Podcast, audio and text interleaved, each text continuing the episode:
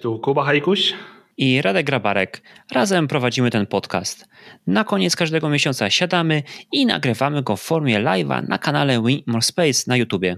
Rozmawiamy o tym, co ciekawego działo się w rakietowym świecie. Będziemy więc gadać o SpaceX, ale też o Space N, jak NASA, czy Space R, jak Rocket Lab i wielu innych space'ach. Może dojdziemy też do Y i Z kiedyś. Jeśli masz ochotę brać udział na żywo w następnym nagraniu, wpadaj na kanał Win More Space na koniec każdego miesiąca.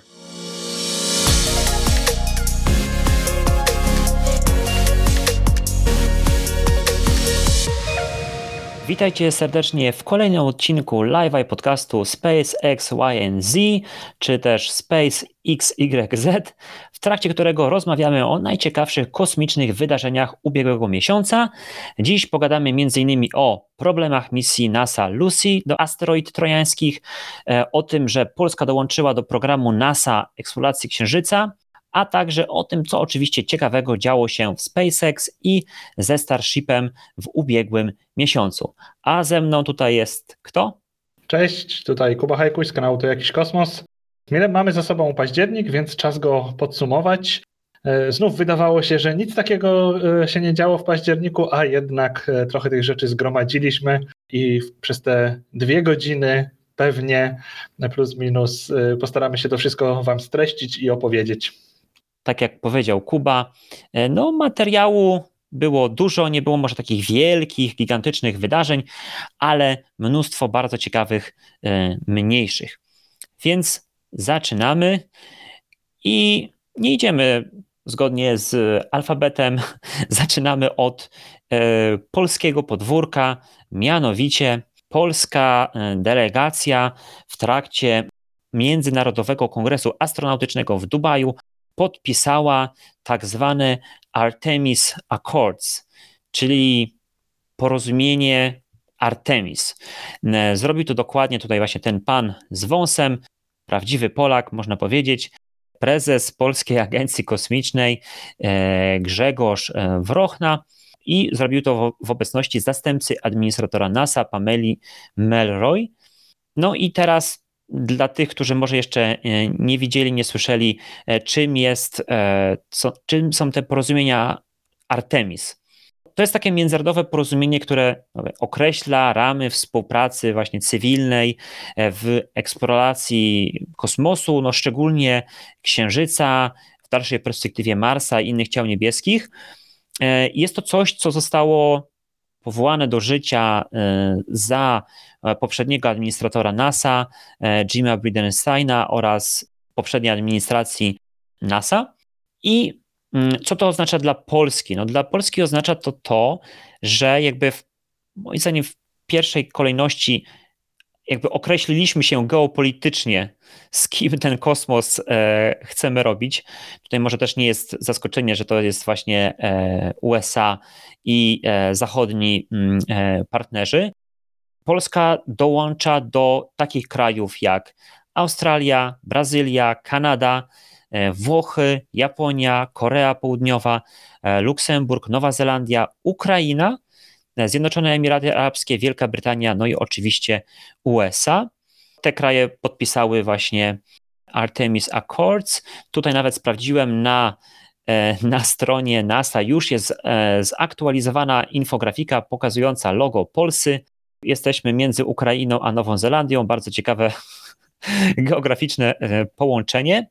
I teraz Polska Agencja Kosmiczna, jakby ogłaszając to porozumienie, zapowiada, że właśnie to otwiera polskim instytucjom, przedsiębiorstwom e, możliwość uczestniczenia właśnie w programach NASA, no szczególnie w programie Artemis dotyczącym powrotu ludzi na Księżyc i, dalszej mm, eksploracji kosmosu.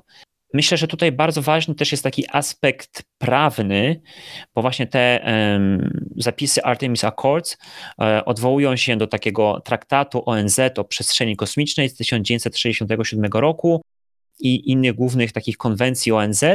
No i one stanowią podstawę prawa międzynarodowego, tak, międzynarodowego prawa kosmicznego dokładnie. Więc na tej bazie na tej bazie będa, będzie budowana właśnie współpraca, ale też co ważne, jakby wykorzystanie surowców, zasobów naturalnych na Księżycu i innych ciałach niebieskich. Tutaj jest no, debata na arenie międzynarodowej.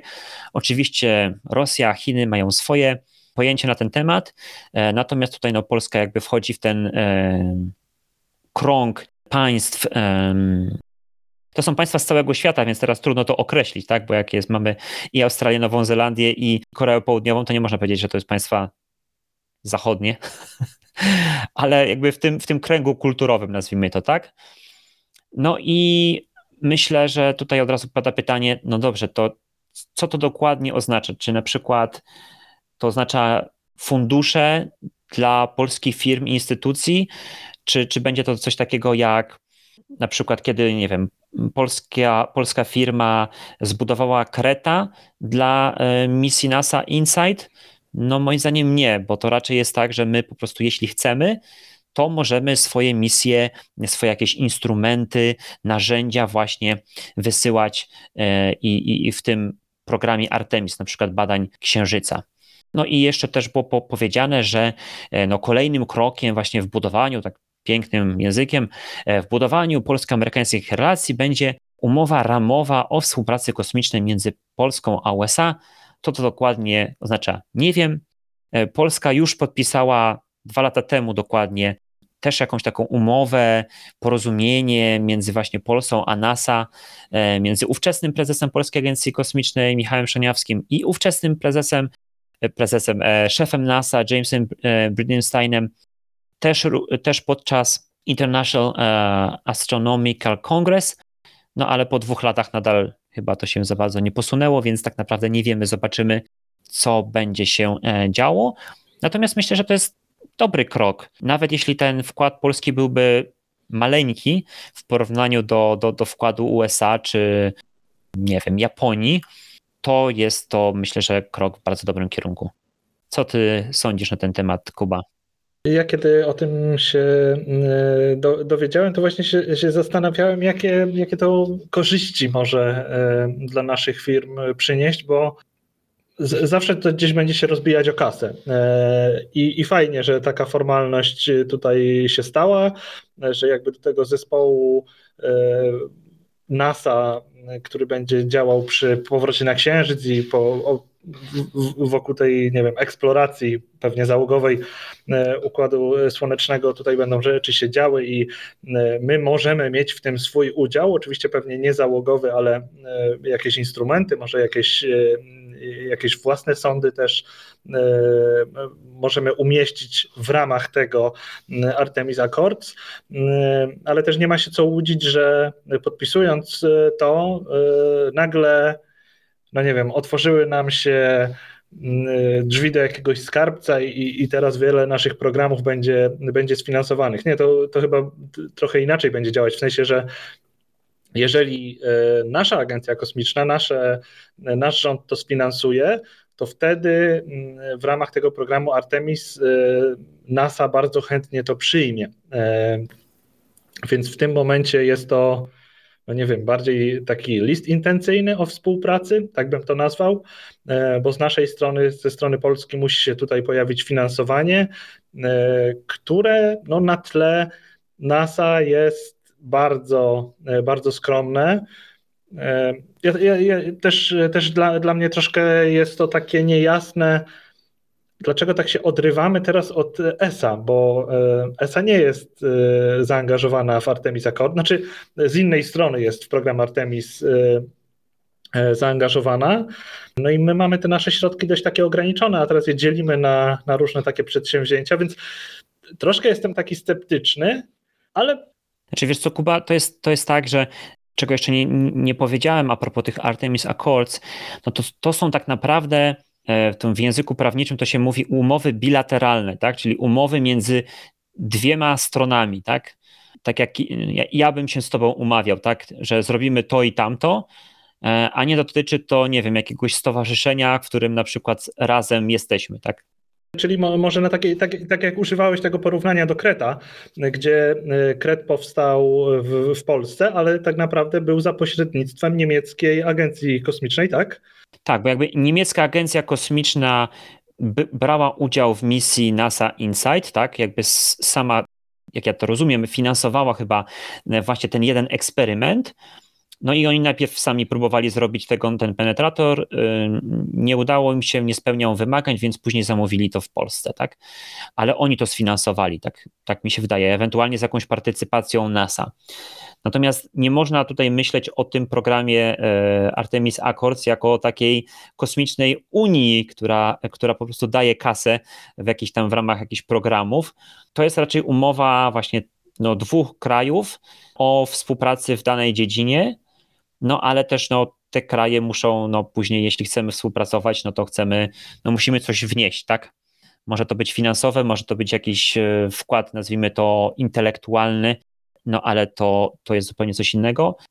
Też trzeba pamiętać, znaczy, bo powiedziałeś, że polski wkład w stosunku do wkładu, nie wiem, no USA jest, jest nieduży. Oczywiście, nawet polski wkład w stosunku do, do innych krajów europejskich jest bardzo nieduży. Na przykład na tej liście w tej chwili jeszcze tych państw, które mm, współpracują, znaczy, które podpisały Artemis Accords, na przykład nie ma dwóch takich wielkich e, graczy europejskich, mianowicie Francji i Niemiec. E, no i tutaj wiesz, tak jak no po prostu w Europejskiej Agencji Kosmicznej jest e, bardzo wielu członków.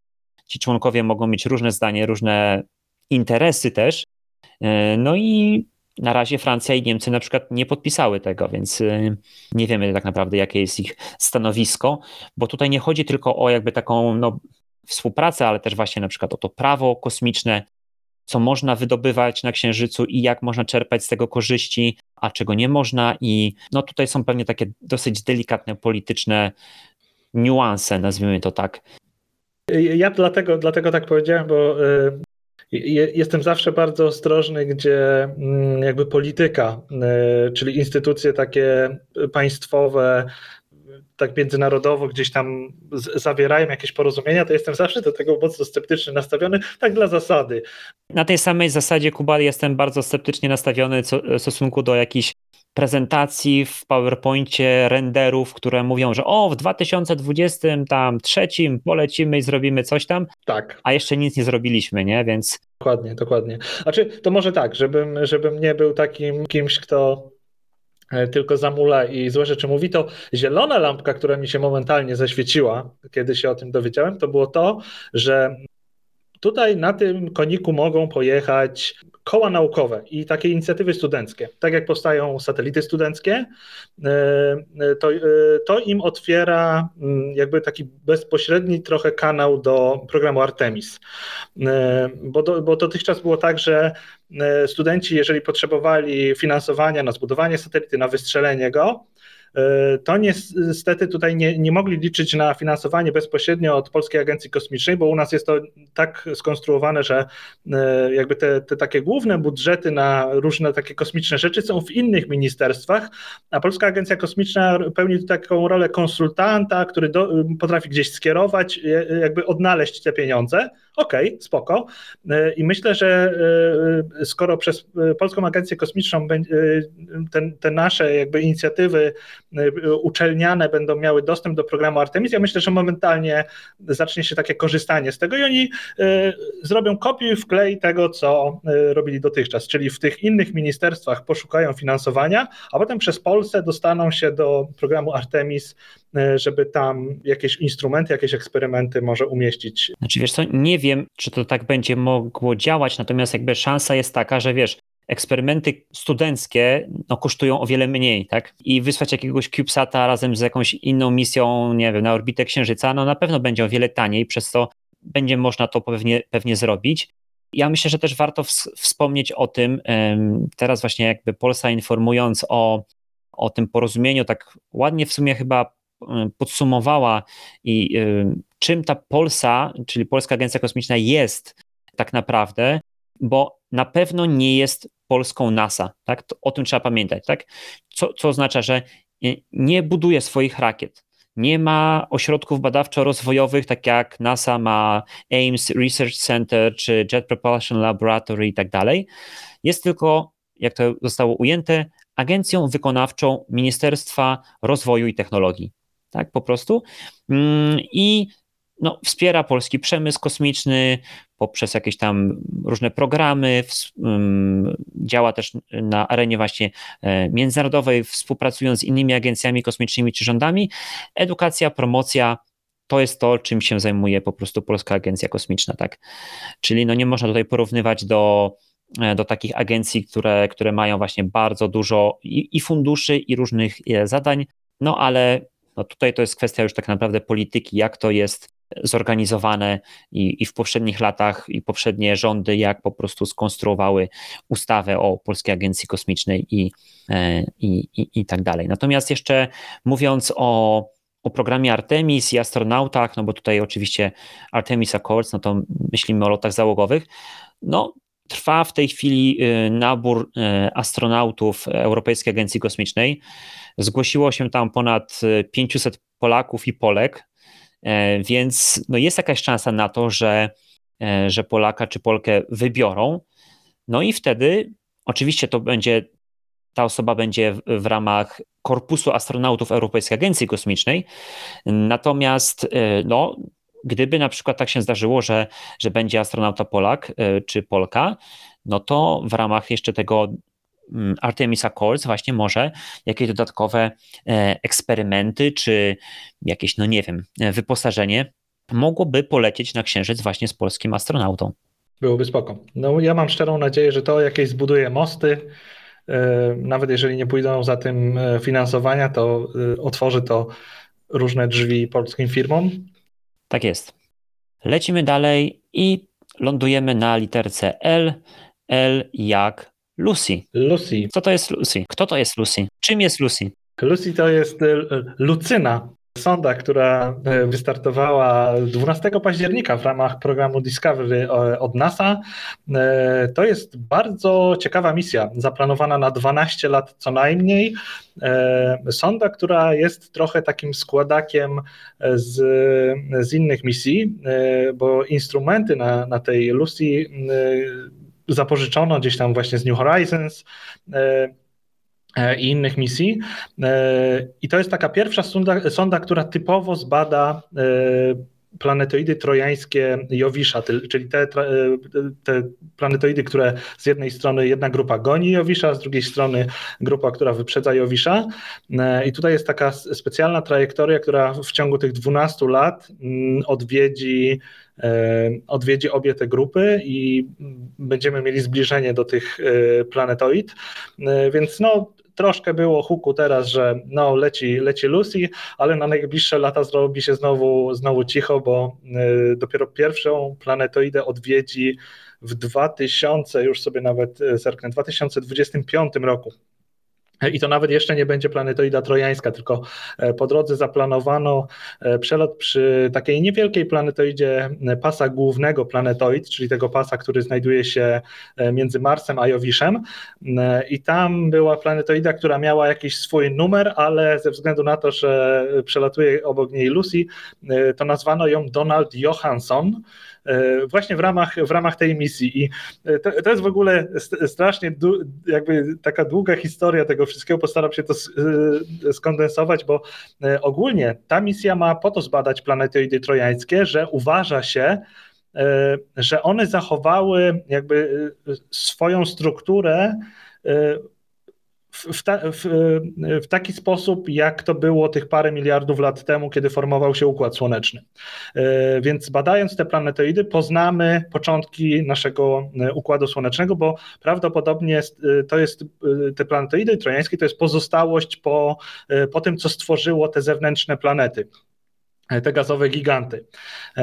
I ci naukowcy, którzy zaprojektowali misję Lucy, y, zobaczyli tutaj analogię do takiego odkrycia archeologicznego z lat 70., gdzie odkryto w Afryce szkielet Australopitheka y, i tego odkrycia dokonał właśnie archeolog Donald Johansson y, i nazwano ten szkielet tego, tej na, naszej przodkini Lucy.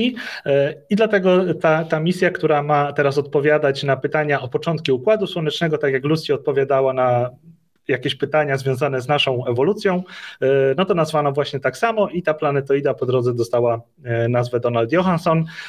Kiedy minie tę planetoidę, to pie, do, do, do pierwszych tych Trojańczyków, właściwie do obozu greckiego, bo ci wszyscy Trojańczycy to jest obóz grecki, obóz tych Trojańczyków, do pierwszych dotrze w 2027, więc jest to naprawdę rozciągnięta w czasie, w czasie misja. E, bardzo ciekawa. Mam nadzieję, że, że ta sonda dotrwa do, e, jakby do pierwszego zbliżenia z planetoidą i, i wszystko będzie ok, bo niestety tuż po starcie okazało się, że e, doszło do pewnej takiej no nie wiem, czy można to nazwać usterki, no coś, co nie, nie powinno zdarzyć się tak, jak się wydarzyło. Tutaj osoby, które nas oglądają, widzą wielki panel fotowoltaiczny, taki e, w kształcie takiego okręgu. Opiszę to też słowami, żeby osoby, które tylko nas słuchają, potem e, wiedziały o co chodzi. To są takie dwa ogromne panele fotowoltaiczne, które mają zasilać Lucy e, i one się rozkładają jak takie origami. Jeden z, tych paneli się nie rozłożył do końca i na razie trwa ustalanie prawdopodobnych przyczyn. I gdzieś w połowie listopada będą podjęte następne kroki, co z tym fantem zrobić, bo e, według takich wstępnych e, ustaleń e, ten panel jest rozłożony na jakieś 75 do 90 paru procent. No i rozkminiają, Mission Control rozkminia, czy można to tak zostawić, czy coś będą z tym robić, czy to nie zagrozi misji.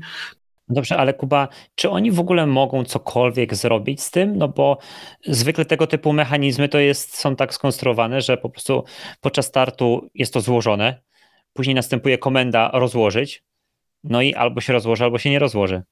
Dobre pytanie, dobre pytanie, bo y, jeżeli to jest jakiś y, mechanizm y, z napędem jakimś elektrycznym, to może jest możliwość, nie wiem, cofnięcia kawałek i, i, i próby ponownego, ponownego rozłożenia, albo, albo nie wiem co, może napędami wprawią sondę w jakiś ruch, który wytworzy siły, które sprawią, że to, co gdzieś tam się zacięło, się odetnie.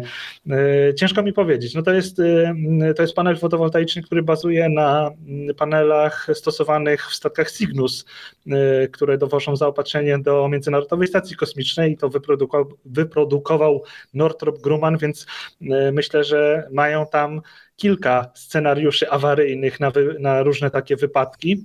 No i co z tym fantem zrobią, dowiemy się dopiero za parę tygodni. E, bo, bo w tym momencie chyba nawet nie było takiej jednoznacznej informacji, czy to tak może zostać, e, mm, bo te panele są tak duże, bo kiedy sonda oddali się na odległość e, orbity Jowisza, to ilość słońca dochodzące, dochodzącego do tych paneli fotowoltaicznych będzie 25-krotnie mniejsza niż w odległości Ziemi od Słońca, więc no te panele dlatego muszą być takie duże, więc jeżeli zabraknie części tej energii, może to oznaczać, że sonda nie będzie pracować e, tak jak ma, e, tak jak ma z założenia pracować, ale myślę też, że e, tam są pewne marginesy, założenia, takie marginesy. Zobaczymy, zobaczymy. Za dwa, dwa, trzy tygodnie e, będziemy mieli jakby kolejny komunikat, e, bo pewnie dopiero za te trzy tygodnie są zaplanowane e, jakieś kolejne czynności związane z, nie wiem, czy korektą kursu, czy takim maintenance'em, bo w tym momencie sonda jest w takim trybie przelotowym. Instrumenty naukowe nie funkcjonują, bo nie ma takiej potrzeby, bo tak jak mówię, pierwszy przelot jest dopiero w 2025, więc jest sporo czasu na rozwiązywanie problemów. No to Kuba, będziemy to pewnie relacjonować przez następne właśnie tam 10-12 lat. Miej, miejmy nadzieję. Dokładnie, nie? Zobaczymy, czy. czy... Na, każdym, na każdym live, co u Lucy. Czy, czy Lucy jeszcze leci, tak? Po prostu. No, zobacz, tutaj takie horyzonty czasowe. Ciekawe, czy też jeszcze Facebook będzie istniał, e, YouTube, czy, czy to e, czy TikTok wszystko pochłonie i nie będzie można po prostu robić dwugodzinnych live'ów, bo trzeba będzie się zmieścić w 30 sekundach. No nie wiem, zobaczymy. TikTok będzie staruszkiem w tym czasie. Tak jest. A znaczy ja jeszcze chciałem tylko taki dodać y, mały komentarz, że, że właśnie do tej pory, tak jak sobie pomyślimy o tych takich misjach mm, w daleki kosmos y, NASA, właśnie tam do Jowisza, Saturna, y, czy nawet do, do Plutona, to, to one zwykle, zwykle opierały się o, jeśli chodzi o generowanie energii, o ten generator termoelektryczny, tak, nuklearny termoelektryczny, RTG, I, i NASA tak troszeczkę chyba troszeczkę raczkuje jeszcze, nie jest tak wprawiona właśnie w takich misjach w daleki kosmos z używaniem, z używaniem paneli słonecznych, ale o tym powiem troszeczkę więcej później. Ja, ja, myślę, że tutaj poszło trochę o jakieś oszczędności. Znaczy, ta misja nie była tania, bo łącznie wszystko kosztowało miliard dolarów, a to jest w ramach programu Discovery, gdzie tam misje kosztują po 500 milionów, więc tutaj i tak jakby dwukrotny, dwukrotny przeciętny budżet. E, myślę, że mogły tutaj zadecydować jakieś takie czynniki e, organizacyjno-administracyjne, bo jednak wysłać e, coś z pierwiastkiem promieniotwórczym, to dla NASA jest mocno problematyczne. Nie, tak, tak, tak, to wiesz Kuba, to właśnie w ramach chyba misji Discovery właśnie są, raz, że są po prostu tańsze, a co to oznacza? No między innymi dlatego, że nie używają tego RTG, tak? Bo, bo te misje z, z RTG to raczej były wszystkie w tym tak zwanym flagship, tak? Po prostu te, te najdroższe, e, te największe w, w tym programie, nie właśnie w Discovery, tylko w tym, w tym e, e, kolejnym poziomie. Tam jest New Frontiers kolejna i, i to najwyższe, tak? Flagship? Nie wiem, one, one miały jakieś. Y, są, są trzy poziomy i to jest ten najniższy. Discovery jest najniższy. Tak. Dobrze, lecimy, lecimy dalej i teraz Space K jak Korea Południowa. E, coś, co ogólnie w eksploracji kosmosu i w takich kosmicznych raczej przeszłoby bez echa, bo jest to po prostu kolejna rakieta, e, która może wynosić coś w kosmos, e, ale dla mnie i dla maniaków rakiet to było coś ważnego, bo z tych około 20 debiutów, które mieliśmy mieć w tym roku, nowych rakiet, właśnie była ta koreańska rakieta. To jest druga koreańska rakieta, która nazywa się Nuri i to jest druga ich rakieta, ale pierwsza w pełni zbudowana przez nich. I w tym roku miał być jej debiut, i faktycznie postawiono ją na platformie startowej w październiku. Wystrzelono, wszystko wyglądało jakby miało pójść idealnie. Tam nie było żadnego takiego ładunku który miałby pracować na orbicie, tylko e, atrapa e, półtora tonowa e, i chodziło o to, żeby umieścić to na stabilnej orbicie na wysokości 700 km. Rakieta trójstopniowa, wszystko fajnie wystartowało, no i wydawało się, że ten ładunek trafi na, na orbitę, mm, ale potem niestety mieliśmy informację, że prawdopodobnie ostatni stopień rakiety wyłączył się za wcześnie i ten ładunek nie uzyskał tej operacyjnej prędkości, mm, co nie zmienia faktu, że jest to i tak ogromny sukces, bo e, patrząc na, na te wszystkie debiuty innych rakiet, to no nie jest łatwo e, coś wysłać na orbitę. Mieliśmy w tym roku e, próby Astry, mieliśmy Firefly'a i wiele misji kończyło się dużo wcześniej, gdzieś przy platformie startowej, a tutaj Koreańczycy wystrzelili rakietę, y, w której każdy stopień zadziałał, po prostu ten ostatni nie do końca tak jak planowano. Odrzucono owiewkę, bo są nagrania z rakiety już dostępne w internecie. Y, nawet wypuszczono ładunek, ale niestety go wypuszczono tak, że bardzo szybko się zdeorbitował. Y, więc no, Nuri nie zakwalifikuje się jako debiut 2021, ale już chyba zapowiadają, że w maju chyba w maju przyszłego roku mm, kolejny egzemplarz e, zostanie wystrzelony. Miejmy nadzieję, e, trzeci stopień zadziała dobrze i miejmy nadzieję, że wszystkie e, zadziałają dobrze, bo też historia pokazuje, na przykład w przypadku Astry, że na początku tego roku mieli bardzo. To był początek tego roku, czy jeszcze zeszłego? Rany, już sam nie pamiętam, że mieli bardzo fajne wystrzelenie i, i doszło do podobnej sytuacji, że ostatni stopień mm, nie uzyskał odpowiedniej prędkości i ładunek się zdeorbitował, ale jakby cała rakieta e, zadziałała dobrze, mm, a potem kolejna misja, która była niedawno, e, sierpień, wrzesień, mówiliśmy o niej e, na poprzednich live'ach, no poszła o wiele, wiele gorzej w pierwszym stopniu doszło do awarii i, i rakieta spadła niedługo po, e, po starcie. E, więc no różnie może być. Zobaczymy w maju, jak pójdzie kolejnej rakiecie Nuri. No jest to lekki system, znaczy lekki średni, średni system, bo 2600 kg na niską orbitę okołoziemską ma wynosić. E, ale prawdopodobnie będzie się skupiać na mm, orbicie heliosynchronicznej, e, a tam wtedy udźwig tej rakiety spada do 1500 e, kg. Ze względu na to, jak Korea jest położona na mapie świata, to no, dla nich najbardziej komfortowo wysyłać coś na orbity polarne, y, czyli z Korei na południe mm, wystrzeliwać rakiety, czyli na przykład heliosynchroniczna orbita jest taką orbitą polarną, bo jeżeli chcieliby na y, takie płaskie inklinacje, no to wtedy celują w Japonię, y, a to Japończykom może się za bardzo nie podobać. To tak, tyle w temacie nowej rakiety. Znaczy ja myślę, że wiesz, tutaj w, niby to jest teoretycznie mała rakieta, ale ja sobie bym życzył, żeby kiedyś w Polsce była taka rakieta mała powstała i miała tak mały udźwig i, i latała na orbitę, nie? To by było, Dokładnie. To by było absolutnie e, niesamowite. Ona fizycznie nie jest wcale mała, bo e, ona jest e, na, na wysokość porównywalna z Sojuzem, więc no to jest kawał, kawał hardware'u. Udźwig ma no właśnie w klasie takiej, że łapie się do rakiet średnich, E, czyli do tej klasy, gdzie Sojus, no ale Sojus e, tam 7-8 e, ton ładunku wynosi na orbitę, więc no ale kawał wielkiej rakiety.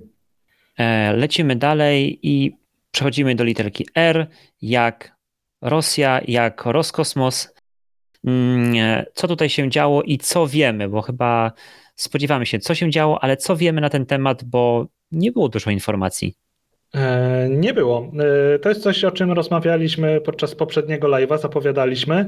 E, no, Rosjanie kręcili film na Międzynarodowej Stacji Kosmicznej. To jest z różnych względów i fascynujące, i też zabawne. Fascynujące jest, bo bardzo szybko to wszystko zmontowano.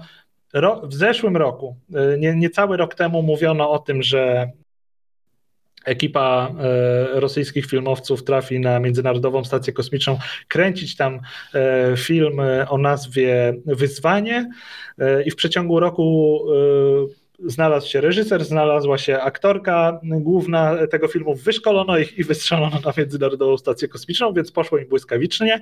W międzyczasie Rogozin, czyli szef Roskosmosu, y, oczywiście narzekał na to, że Amerykanie chcą wysyłać turystów na Międzynarodową Stację Kosmiczną i tak się nie powinno robić, y, ale jemu nie przeszkadza to, żeby, żeby sojuzami y, latało dwóch dwóch turystów czyli tych filmowców e, i jeden dowódca, a zwykle powinno być tak, że maksymalnie jedna osoba na, e, w Sojuzie to jest turysta, mamy, mamy dowódcę i, i jednego inżyniera, ale Roskosmos błyskawicznie dostosował Sojuzy, przerobił je tak, żeby były obsługiwane tylko przez jednego profesjonalnego kosmonautę, e, a pozostałe dwa miejsca mogą być okupowane przez E, tych turystów.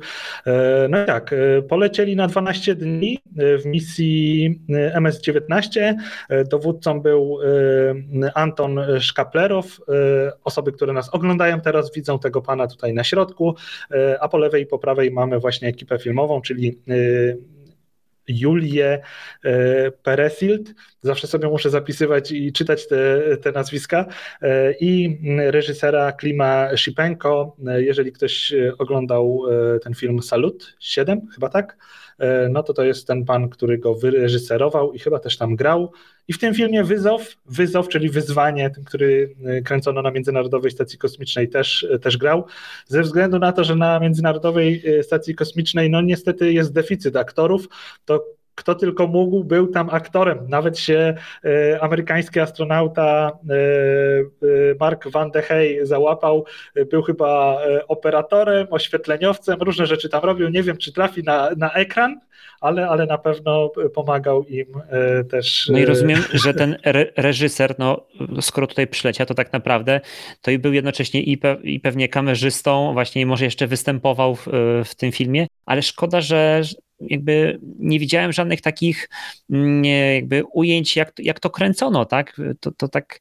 Nie, były takie klasyczne nagrania, czyli otwarcie włazu, powitanie, jakaś taka mini konferencja prasowa, gdzie i astronauci, i kosmonauci wszyscy razem łączyli się z Ziemią i, i odpowiadali na pytania, ale jakiegoś takiego z backstage'u niczego ja, ja nie kojarzę. Tak, takiego behind the scenes, takich niestety nie było. Dokładnie, chociaż Chociaż kto wie, może to po prostu nie, nie dotarło gdzieś do naszych, e, do naszych mediów, bo e, same te przygotowania e, do startu tej misji MS-19 to w Rosji chyba cały jakiś program w, w którejś telewizji był, jakby przez cały rok był temu poświęcony, więc to było dość takie znaczne wydarzenie.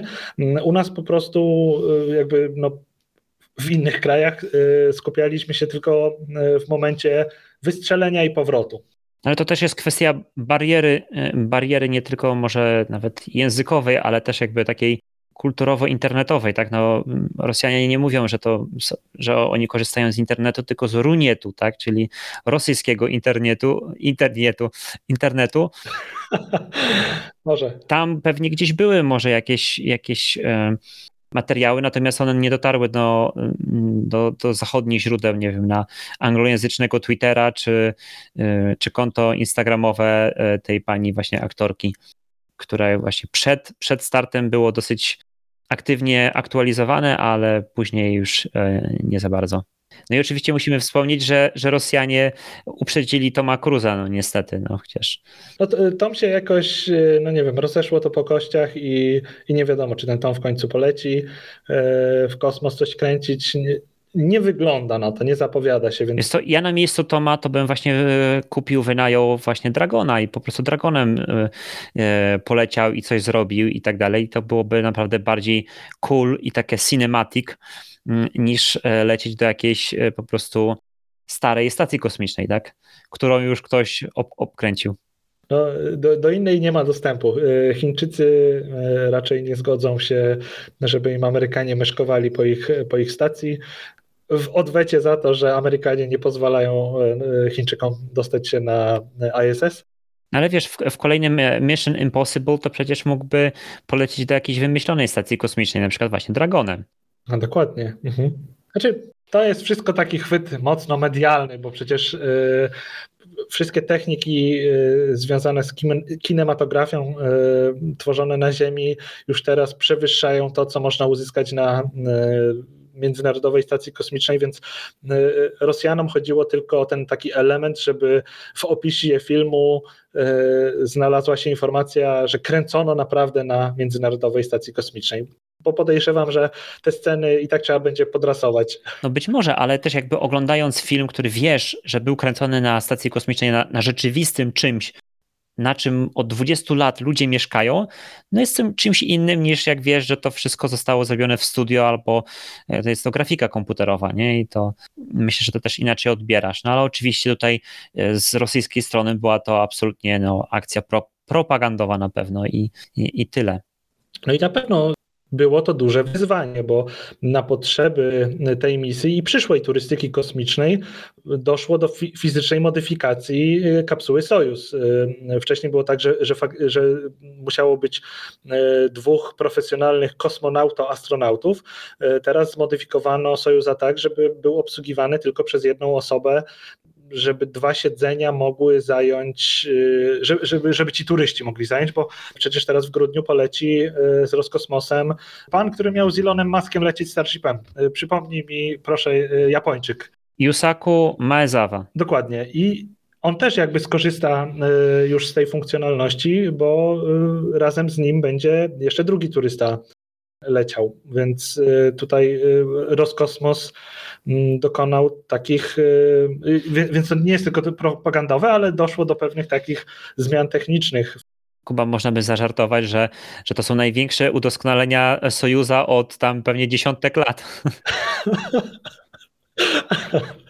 W ogóle parę lat temu strasznie się zdziwiłem, jak w internecie y, wyczytałem, że E, upgrade rakiety Sojus został taki wprowadzony, że Sojus teraz sam potrafi e, podczas startu e, obierać azymut, czyli ustawić się na odpowiednią inklinację, bo wcześniej trzeba było całą platformę startową obrócić tak, że, bo, bo potrafił tylko w jedną stronę się nachylić i lecieć.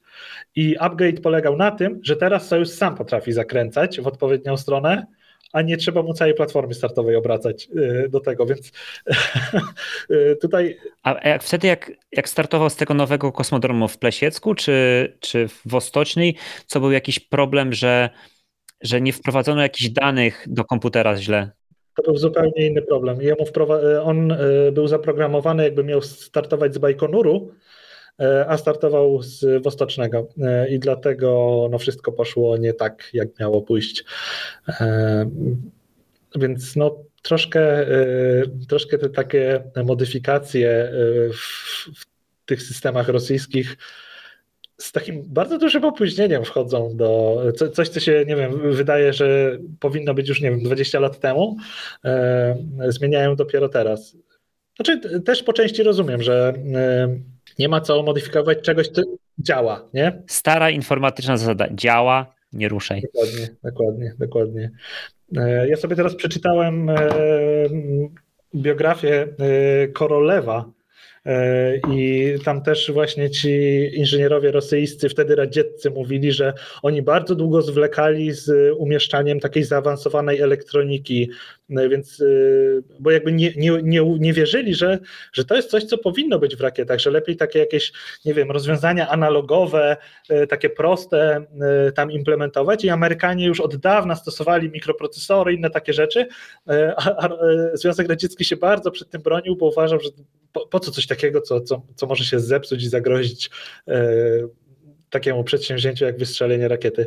E, więc chyba nadal stosują do tych, e, do tych zasad. Dobra, ale żeby nie przedłużać, to jeszcze ostatnia rzecz. W związku z tym, że e, wystrzelono tę ekipę filmową i ona musiała wrócić po 12 dniach, to oni zajęli miejsca astronautom, astronaucie i kosmonaucie, którzy już byli na Międzynarodowej Stacji Kosmicznej i teraz zostaną na kolejne pół roku. I właśnie, właśnie Amerykanin, Amerykanin Mark Van de Hey i Piotr Dubrow kosmonauta rosyjski, e, prawie rok, 353 e, dni. Tak, i chyba ten, ten, ten Amerykanin pobije amerykański e, rekord długości przebywania w kosmosie. Tak, tak, zgadza się. Mhm. Jestem tylko ciekaw, czy to było, wiesz, dobrowolne, czy, czy tak, no tak zostałeś wybrany na ochotnika, no sorry. myślę, myślę, że mogło to tak trochę wyglądać. Ciekawe, czy w ogóle nie, no przed, przed swoją misją chyba już wiedział, wsiadając do Sojuza, że będzie dłużej. Raczej nie zrobili mu takiego żartu, że poleciał na ISS i mówią, słuchaj stary, no zostajesz jeszcze pół roku. I wtedy tutaj zaczyna jakąś tam dziurkę, tak, dziurkę tak, strugać tak, gdzieś tak. tam w tym i w poszyciu stacji wypuśćcie mnie szybciej. Ten. No dobrze, e, lecimy dalej do naszej ulubionej e, rakietki i do naszej ulubionej e, literki SpaceX. Dokładnie, e, dokładnie. E, po, postaram się nad tym już, nad SpaceXem jakoś długo nie rozwodzić. Oj, chociaż tutaj pewnie by, wiesz, nasza publika chciała, żeby właśnie było bardzo długo.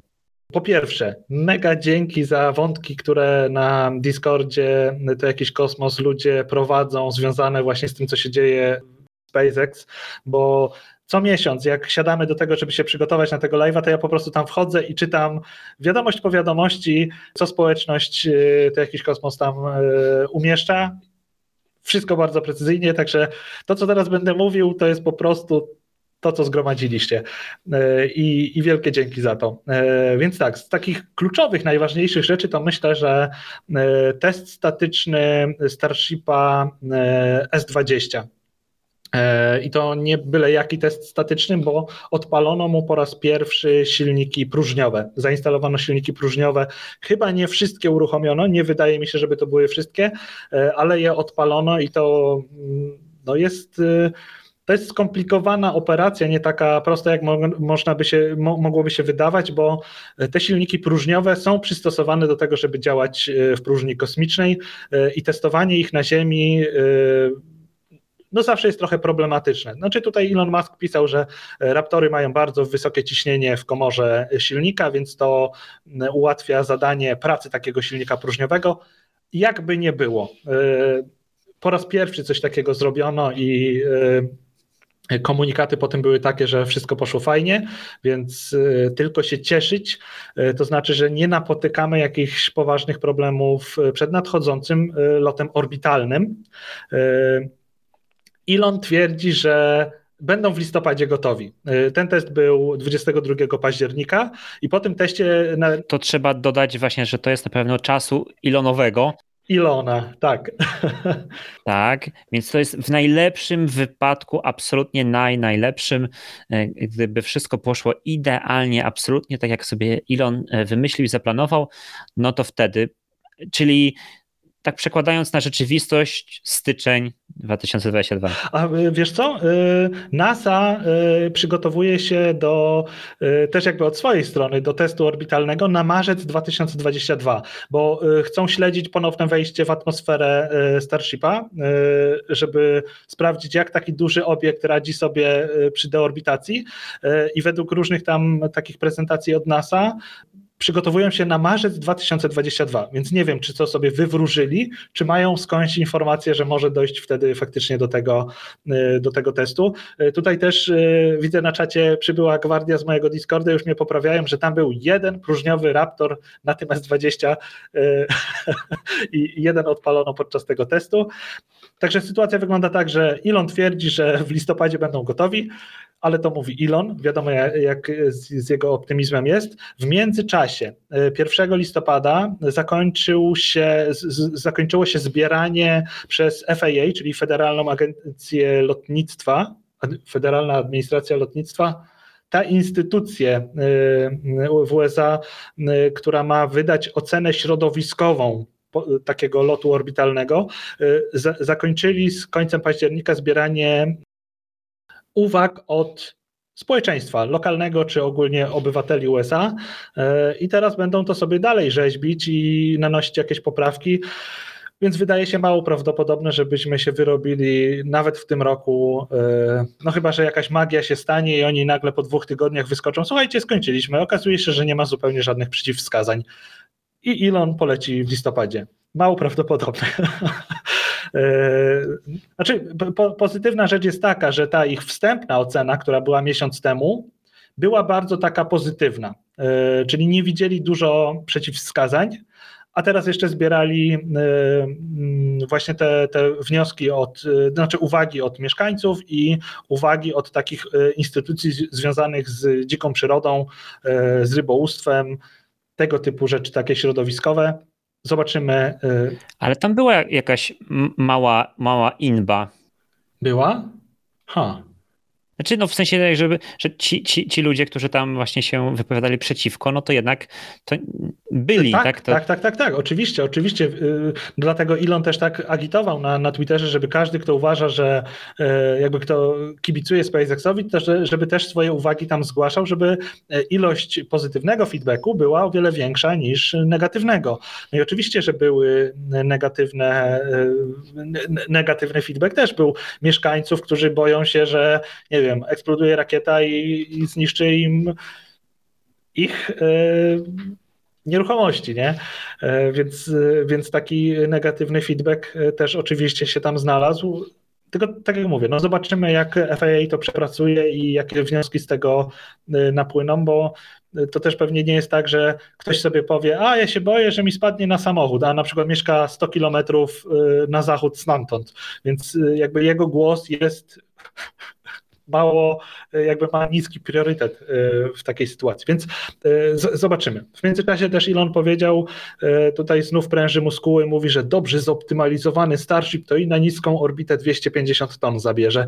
Oczywiście taki w pełni tracony bo full, fully reusable, reusable w pełni odzyskiwalny, e, ma zabierać 150 ton, co jest mniej więcej zgodne z tym, co, co wiemy już od e, pewnego czasu, znaczy wiemy, co nas Elon zapewnia, bo y, chyba na stronie SpaceXa oficjalną wersją nadal jest 100-tonowy ładunek, y, ale rozwój Raptora tutaj nadal trwa, jakieś ulepszenia. Elon znowu chce większe ciśnienia w komorze wykręcać, żeby wydajność tego silnika rosła, a z tą wydajnością udźwig e, rakiety. Widzieliśmy taki rozwój e, rakiety e, Falcon 9, tak? Zaczynali z o wiele mniejszym udźwigiem i mniejszą też rakietą fizycznie, a później powiększono rakietę, e, paliwo było bardziej kriogeniczne i tak dalej i dopiero ten blok 5, który jakby jest tą, tą finalnym wersją rozwojową Falcona 9, no zabiera o wiele więcej. No, dokładnie. Mhm. O wiele więcej niż ta pierwsza wersja i też Falcon Heavy tak często nie lata, również dlatego, że właśnie Falcon 9 jest tak dobry i można go po prostu do, do tylu e, misji e, używać. Kiedy chcemy większego udźwigu, a nie chcemy kupować Falcona Heavy, no to mamy jednorazowego Falcona 9 i, i, i też e, daje radę, więc zapewne będzie tak samo ze Starshipem. Falcon 9 jest tak opracowaną rakietą, że żeby przekroczyć udźwigi, to pewnie musiałby mieć większą owiewkę. Y, w tym momencie najbardziej wymagające takie misje, gdzie jest i wypełniona owiewka, i udźwig taki do granic możliwości, y, znaczy no, jakby w tych górnych granicach y, utrzymywany, to kiedy Starlinki chyba lecą. to tam naprawdę jest upchane pod korek. ale poza tym tacy inni komercyjni klienci to nawet nie mają jak tych udźwigów Falcona e, przekroczyć, więc e, rzeczywiście ten Falcon Heavy e, no jest jakoś tak nie, nie wcelowany w rynek.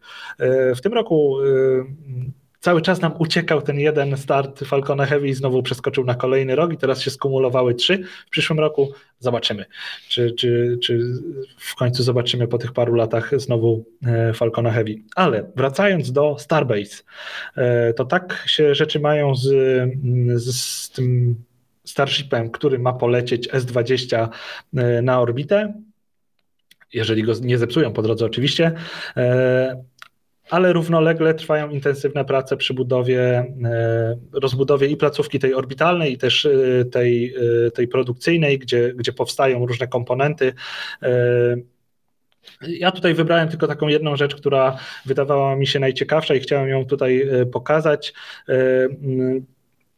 Niestety, osoby, które będą nas słuchać potem, muszą sobie to wyobrazić. wyobrazić. Pokazuję tutaj fantastyczne zdjęcia od RGV Aerial Photography, gościa, który lata tam awionetką i pstryka fajne foty e, temu wszystkiemu, co się buduje. A w październiku na e, tę wieżę e, Orbital Launch Integration Tower trafił, trafił, trafiła ta Mechazilla, czyli to urządzenie, które ma potem łapać lądujący z powrotem booster.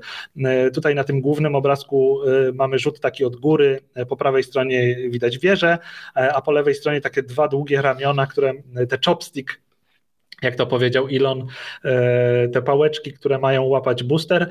No i w październiku w końcu, w końcu to zainstalowano.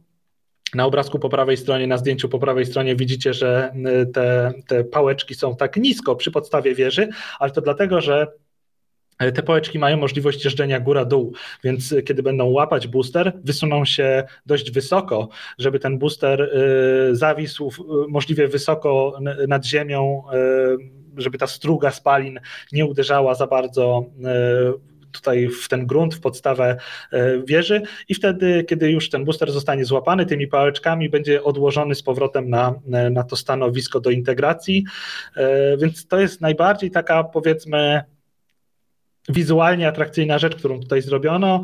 Nie mówiąc o tym, że cały czas rozbudowuje się ta farma zbiorników. Y, w tej placówce produkcyjnej powstaje nowa hala y, do budowy Starshipów, więc praca, praca, praca. Tam cały czas coś się dzieje y, i i, i, tych newsów związanych z tym, co, co tam jest wybudowane, co tam powstaje, e, jest naprawdę dużo. Nie mówiąc o tym też, że znowu kolejny jakiś ogromny dźwig. E, jego pierwsze podzespoły przyjechały z Europy e, i już nie jest taki kolorowy jak, jak te dźwigi, które obecnie są w tej, tej placówce, tylko przyjeżdża taki biało-czarny z, z identyfikacją wizualną SpaceXa, który pewnie zostanie tam na dłużej.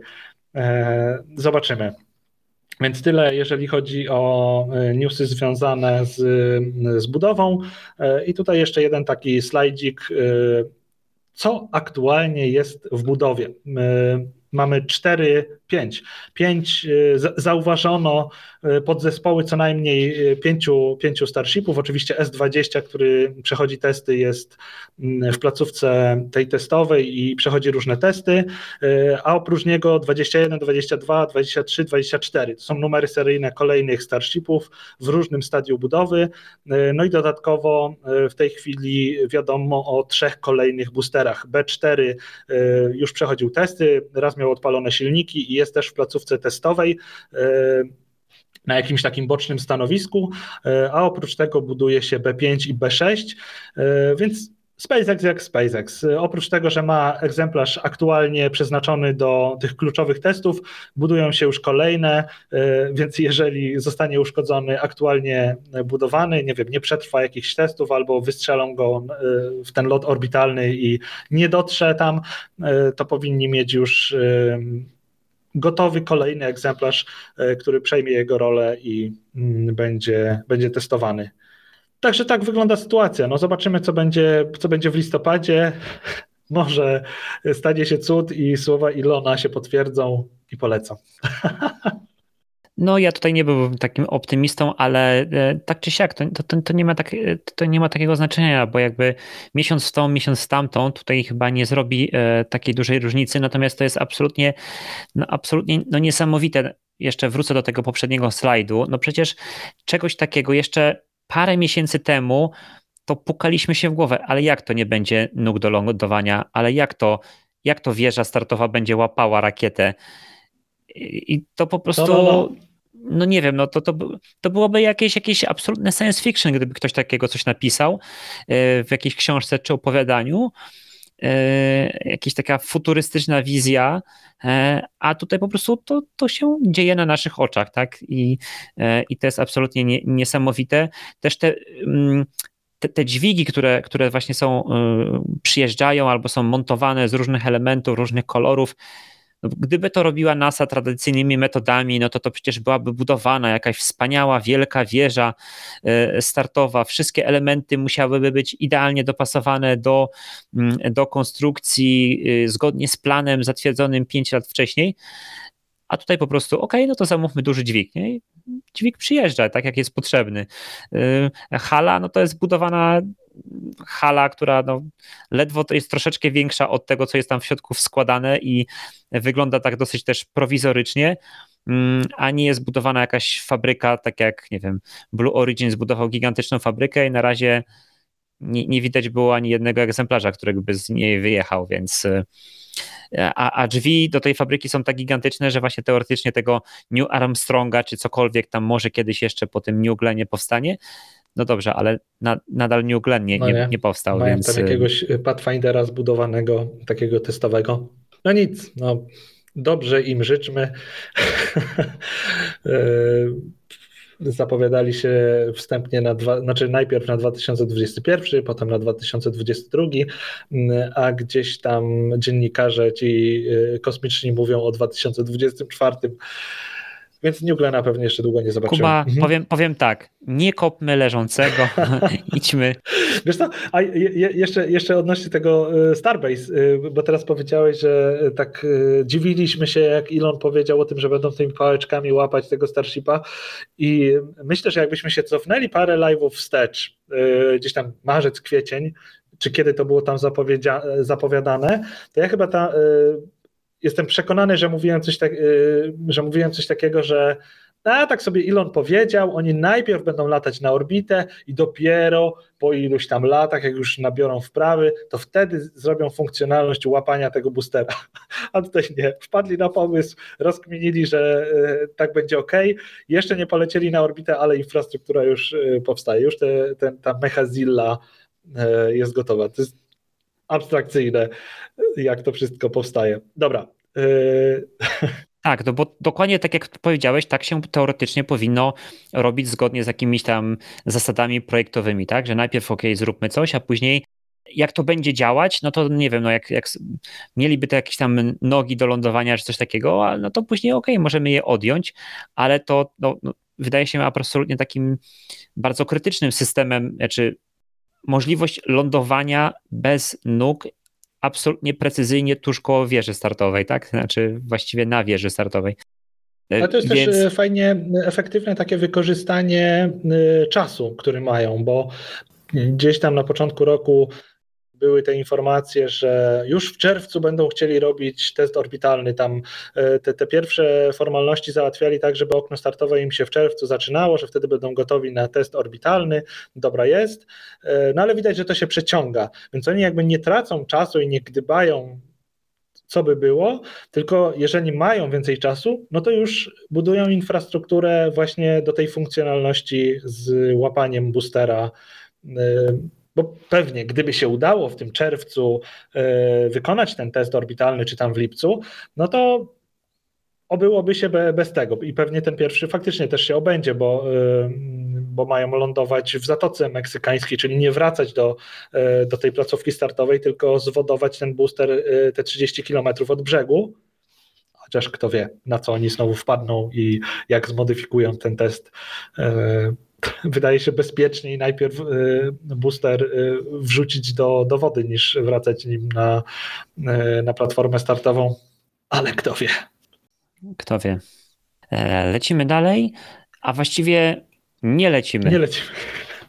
Tutaj dla tych, którzy nas słuchają, pokazujemy slajd ze zdjęciem z astronautami z misji Crew 3, załogą 3 która miała polecieć według pierwotnych planów 31 e, października. E, na początku został ten, ten, ten lot e, przeniesiony na kilka dni do przodu ze względu na złą pogodę, ale teraz został odłożony na czas nieokreślony, dlatego że zapowiedziano, znaczy poinformowano, że ktoś z załogi ma jakiś problem zdrowotny. NASA powiedziała, że to nie jest COVID i że to nie jest nic poważnego, ale tak naprawdę nie wiadomo, co to jest mm, i nie wiadomo, kiedy będzie mm, wyznaczona data następnego startu.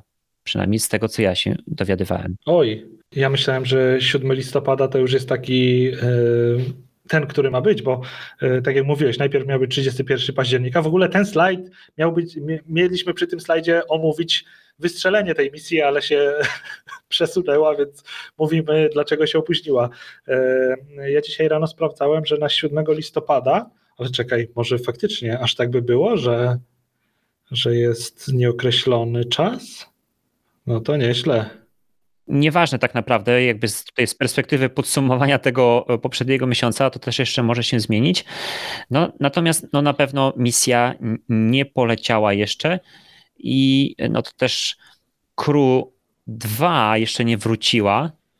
Chyba nie mogą wrócić dopóki e, ta ekipa nie poleci, bo muszą na zakładkę być. Tak, nie? Anuluj? A to prawda. Nie wiem. Tak mi się wydaje. Tak. Muszą być chyba. Tak. I zapadła cisza. E, tak, nie, nie myślę, że, że tak, bo, bo poprzednie, poprzednie przecież e, misje też tak były, że mm, to, to powitanie tych astronautów i później ich tak było bardzo dużo i dopiero jak to się wszystko wydarzyło, to oni wracali. Zostawią klucze pod wycieraczką. Dobrze. E, no to zobaczymy, co się będzie działo.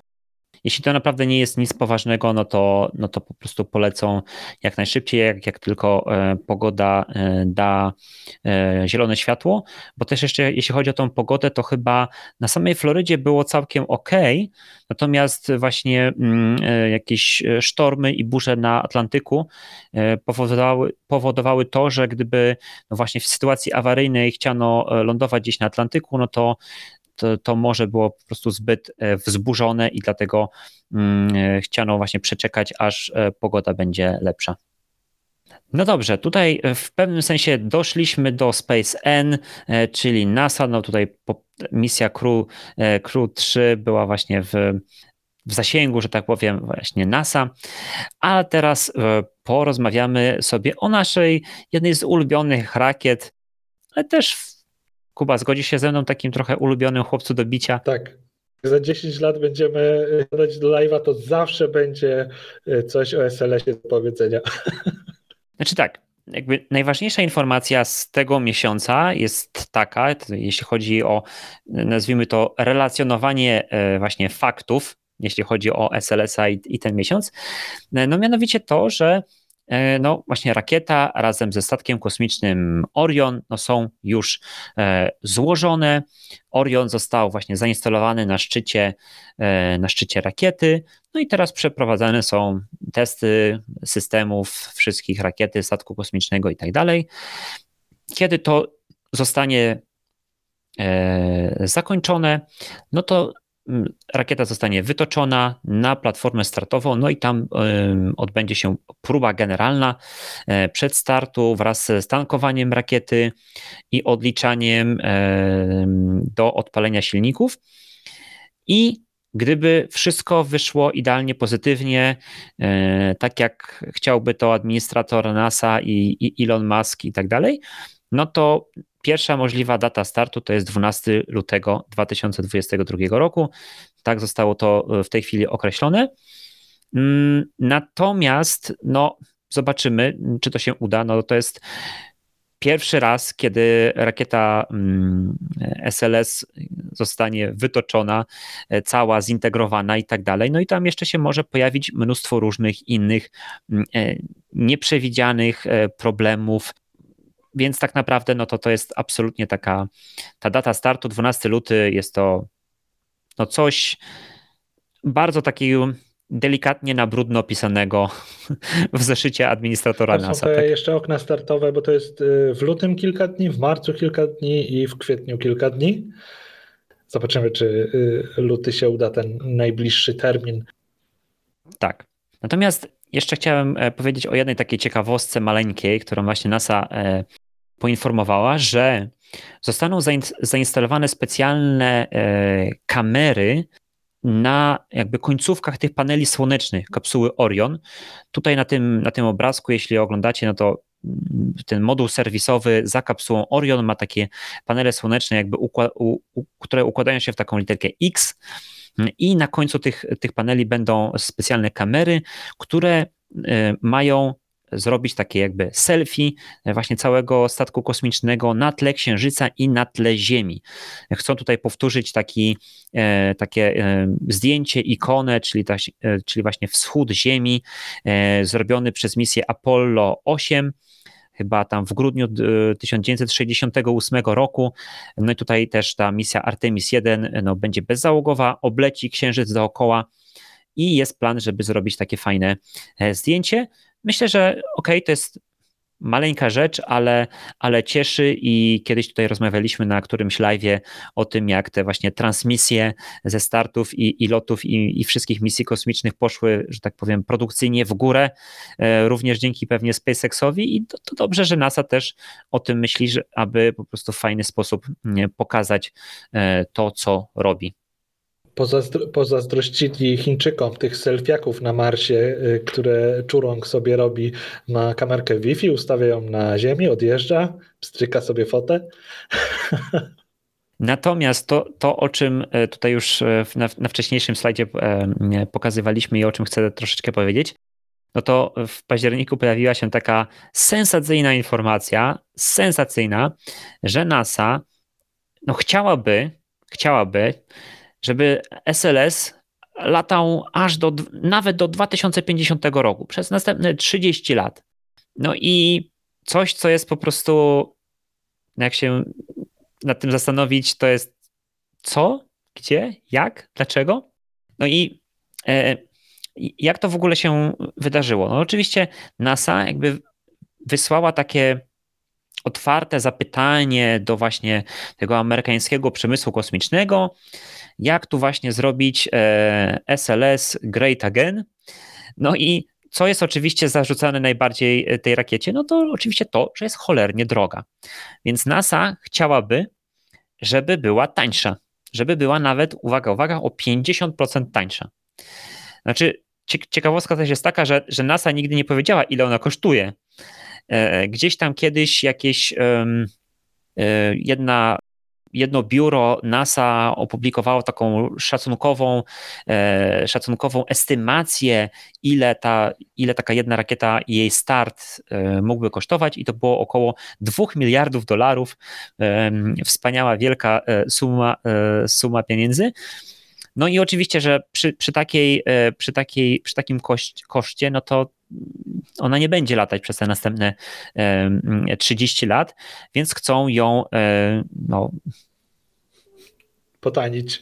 Obtanić. Potanić, obtanić, tak? No ale jak to przecenić.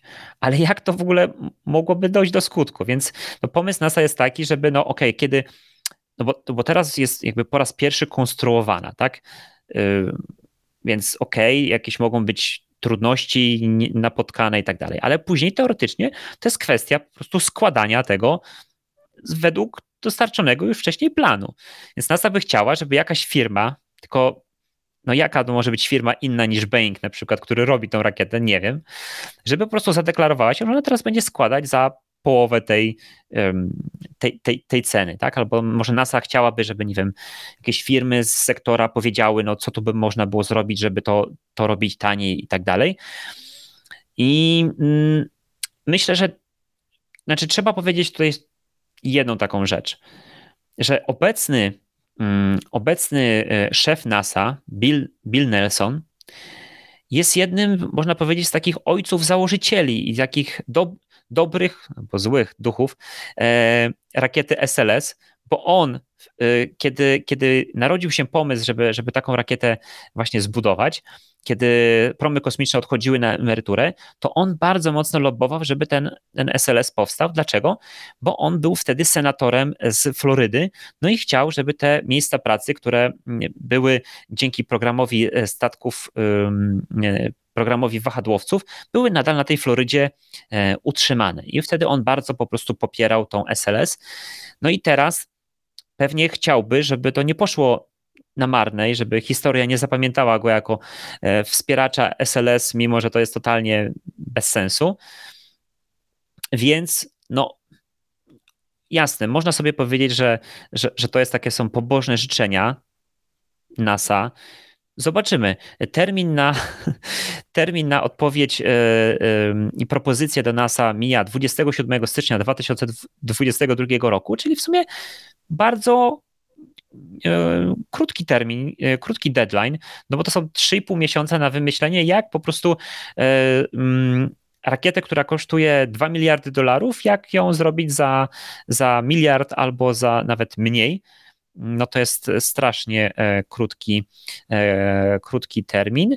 No i co tu by można jeszcze było powiedzieć? No to, że SLS ani razu jeszcze nie, nie wystartowała i nie poleciała, e, nie poleciała w kosmos, ale senator, kiedyś senator Nelson no, poleciał bardzo wysoko na stanowisko szefa NASA. No i teraz próbuję tą, tą drugą, e, e, drugą rzecz też po prostu wyciągnąć, e, wyciągnąć w kosmos. Kuba, co ty na ten temat sądzisz? Ja myślę, że Boeing może powiedzieć spoko, zrobimy za połowę, dobra jest. E, od, nie wiem, tam piątego czy tam czwartego SLS-a zrobimy e, taniej. No i co, co, co im zrobią? Powiedzą, że z, zrobią taniej, a za te 5 lat czy coś będzie już inna administracja i Boeing powie, no nie udało się, musimy jednak nie za 2, tylko tam za 5 miliardów. No bo tak to pewnie będzie wyglądać. Więc dopóki żyje ten potwór, to będzie pożerał, pożerał te pieniądze. No, daleko trzeba szukać, jest y, ta cała akcja ze Starlinerem. Y, też już y, ten kolejny start się jest przekładany, są problemy techniczne i tak dalej i koszty tego wszystkiego rosną. Co prawda tam Boeing mówi, że będzie to finansował teraz te, te, te swoje opóźnienia z własnej kieszeni, ale NASA i, i podatnik jest do tego y, uwiązany i, i pewnie kolejne pieniądze znów na to pójdą. Jakby tutaj w przypadku SLS-a no nie, ma, nie ma alternatywy. Nie, nie, wiem, nie wiem, co oni rozumieją przez powiedzenie, żeby zrobić to taniej. To, to nie są ulotki, które e, ta, ta drukarnia drukuje drogo, to pójdę do innej z tym samym projektem, to mi zrobią taniej. No to jest rakieta, która jest powiązana z konkretną firmą e, i tylko Boeing jest to w stanie zrobić. No, to jest nie, nie, nie, niewykonalne, żeby, żeby obniżyć cenę przy takim, przy takim procesie. No już chyba taniej by było znaczy, Kuba, ja myślę, że jest, jest to, to absolutnie, wiesz, mówię czysto teoretycznie, jest to wykonalne, tylko czy, czy wykonanie takiego, takiej obniżki nie będzie kosztowało też dodatkowych pieniędzy, tak? No bo trzeba byłoby, nie wiem, jakś przeprojektować całą tą linię produkcyjną, czy, czy... To może wyglądać w taki sposób. Boeing powie, słuchajcie, możemy zrobić to taniej, ale jak chcesz coś taniej, to musisz zamówić więcej jakby w perspektywie czasu. To wtedy jednostkowo obniżymy cenę. I to może być właśnie w, w tym stylu trik, no nie, że gdzieś tam jest takie lobby zwiążmy się jakimiś ustawami, że SLS musi być jeszcze przez 30 lat. My tutaj obiecamy, że będzie taniej, a jesteśmy ustawieni e, finansowo na kolejne 30 lat, bo wyjdą, jakby zostaną stworzone specjalne przepisy pod nas, e, e, żeby utrzymywać SLS-a trochę tańszego, ale przez, przez te kolejne 30 lat. Nie, moim, moim zdaniem to będzie tak, że znaczy, oczywiście NASA ma jak najbardziej, to, to, to dobrze w sumie, że, że szukają sposobu na to, żeby, e, żeby oszczędzić e, na tej rakiecie. Super. To jest bardzo pewnie mało realistyczne, ale no, niech, niech starają się. Natomiast moim zdaniem to po prostu jak e, Starship udowodni, pokaże, jak jest niezawodny i jak tani eksploatacji, i w użyciu i w po prostu NASA, jak tanio może kupić takiego Starshipa, to po prostu następna administracja która nie będzie y, już powiązana z Billem Nelsonem, która nie będzie powiązana z e, demokratami, którzy tworzyli kiedyś, e, tworzyli kiedyś SLS-a za czasów jeszcze Obamy, no to po prostu no, matematyka będzie tak przytłaczająca, jeśli chodzi o koszt, że po prostu no, w ciągu następnych 5 lat ten SLS zostanie skasowany, no tylko, że będzie najprawdopodobniej potrzeba następnego prezydenta i następnej administracji. Jeszcze może potrzeba będzie, nie wiem, kilku kłopotów SLS-a e, i kolejnego przeciągania się tej inwestycji, nazwijmy to w cudzysłowie, i wtedy zostanie to w końcu skasowane, ale na przykład Boeing może też um, zarobić na tym, bo na przykład podpiszą właśnie taki kontrakt na 20 następnych SLS-ów i w tym kontrakcie będzie, że tam za zerwanie tej umowy Dokładnie. będą tak po prostu sowite, um, sowite odszkodowanie, że, że i tak po prostu ta firma zale, za, zarobi. Tak, tak, tak, tak. Mhm. To prawda, to prawda, bo już takie przypadki historia widziała w wykonaniu NASA. Nie, nie pamiętam, jaki, o których dokładnie program chodziło. Nie, bo to było tak, że oni podpisali już kontrakty na ten, w ramach tego programu Constellation A, tak. za George'a W. Tak. Busha. Mhm.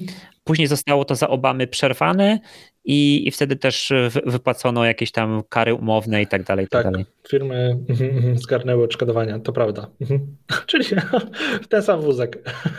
No dobrze, lecimy dalej. Mm, Space N nadal NASA. Co my tutaj mamy na tym, na tym zdjęciu? Kuba? Orła cień. E, jeżeli nas e, widzicie, to widzicie, a jeżeli nas słuchacie... Drona cień. Drona cień. Drona cień. E, Ingenuity wzbił się w marsjańskie powietrze po raz kolejny i tutaj kilka takich rzeczy się złożyło, bo ta przerwa w jego lotach trwała dość długo. Mm, we wrześniu miał lecieć wróć, e, we wrześniu poleciał 16 września, e, a potem e, miał być 16 września ponowny lot, taki test trochę obrotów śmigła przy wyższych prędkościach. Uzasadniono to w taki sposób, że okresowo, w zależności od marsjańskiej pory roku, ciśnienie powietrza spada, więc dobrze by było przetestować drona przy wyższych obrotach wiernika, żeby sprawdzić, jak sobie będzie radzić E, kiedy to ciśnienie atmosferyczne e, spadnie. I 16 września coś tam wykryto, że jest niehalo z tym serwomechanizmem, tym serwem, które napędzało. E, właściwie to nie wiem, czy sam, sam ten rotor, czy nachylenie łopat, jakby nie było, wykryto pewną anomalię i test w ogóle się nie odbył, nie oderwał się od Ziemi Ingenuity, a potem e, mieliśmy blackout związany z zaćmieniem e, Marsa przez Słońce. E, akurat Mars się ułożył po przeciwnej stronie Słońca od Ziemi i mieliśmy krótki okres ciszy radiowej, więc ani z łazikiem Persim, ani z Ingenuity nie było kontaktu. Teraz Mars już się wyłonił za zakrętu. Ponownie przeprowadzono ten test i 24 października w krótki taki lot na 5 metrów e, do góry, więc e, 20 parę sekund to trwało. Nasz robaczek Ingenuity jest zdrowy i znowu pewnie będzie w najbliższych dniach kręcił kolejne rekordy. Więc to jest taki news bardziej, co słychać na Marsie. Tutaj nie doszło do jakichś wielkich wyczynów, poza tym, że po tym blackoutie znów nawiązano kontakt z hardwarem na czerwonej planecie i wszystko jest w porządku. To lecimy dalej. Space B. Już wspominaliśmy o tym panu i o tej firmie Space B, czyli Space Boeing. Kuba, właśnie wspominałeś o, o Starlinerze. Ja chciałbym. W, w tym miesiącu tak naprawdę dużo też się jeszcze tak nie, nie działo, o, jeśli chodzi o takie duże wydarzenia, nazwijmy to tak, związane ze Starlinerem, ale pojawiły się moim zdaniem dwie, dwie bardzo ciekawe informacje. Po pierwsze, no, Starliner mm, został no, przewieziony, mm, znaczy w ogóle będzie chyba zupełnie rozmontowany i, i, i, będą te zaworki, które za, zawiodły, zapiekły się, właśnie będą e, dokładnie zbadane, nawet jakąś e, tomografem komputerowym, e, co tam się dzieje, dlaczego. No plotki mówią o tym, że, że, że winna jest po prostu Floryda, a tak naprawdę po prostu wilgotność, która panuje w tym, w tym wspaniałym stanie z mnóstwem krokodyli. I Mm, i że no, oczywiście będzie to badane dokładnie, co się stało i tak dalej. E, być może zostaną zainstalowane jakieś takie, e, takie jakby silikonowe osusz, osuszacze e, blisko tych zaworków albo jakieś grzejniczki, żeby, żeby tam po prostu to, ta wilgoć się nie zbierała, ale tak naprawdę to są tylko w tej chwili takie domysły i, i plotki, no ale musi to być bardzo dokładnie zbadane.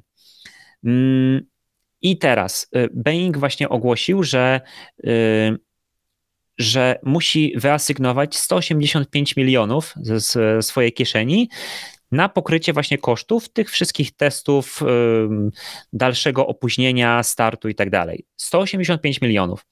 Przypomnijmy, że wcześniej, po tym jak się nie udała ta pierwsza misja testowa, ogłosił, że musi wyasygnować 410 milionów dolarów E, żeby przeprowadzić drugą e, misję, tak? Czyli no, żeby kupić nową rakietę e, mm, Atlas 5 mm, i no po prostu wszystko jeszcze raz przygotować, tak? Czyli w sumie to daje nam kwotę 595 milionów dolarów dodatkowych kosztów dla Boeinga. No i pierwsza moja reakcja jest taka: o mój Boże, ale drogo, ale dużo kasy zmarnowane i tak dalej.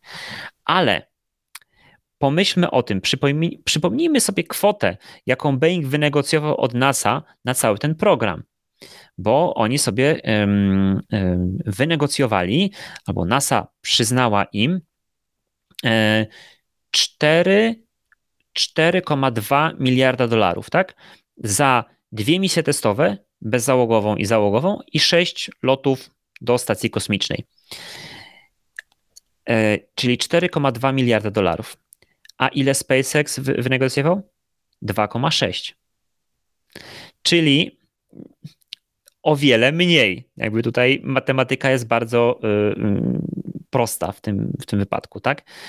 Więc y, za to samo bank może po prostu o wiele, no dostanie po prostu o wiele więcej pieniędzy.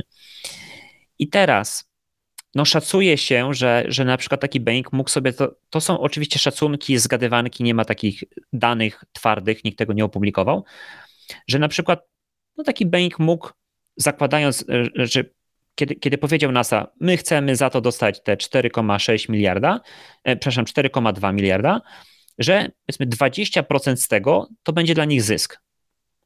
No bo tak po prostu no, chcieli tyle zarobić. No, myślę, że to jest prawdopodobne.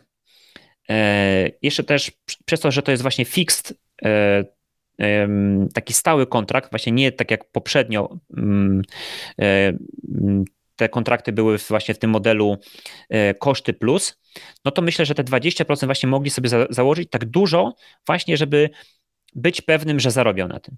Więc jeśli założymy, że 20% z tych 4,2 miliarda to miał być zysk, no to wychodzi że, ma, że mieli zarobić 850 milionów.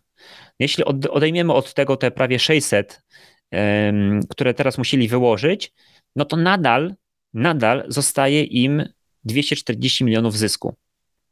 Gdyby tak się stało, nie? Gdyby, jeśli, jeśli to jest prawda. Wiadomo, może to było 15% zysku założonego, a może 25%, nie wiemy. Ale przez to, że oni dostaną od NASA tak dużo pieniędzy, jest prawdopodobne to, że, że i tak na tym zarobią. Znaczy nie zarobią tak dużo, jakby chcieli na początku, ale nadal zarobią.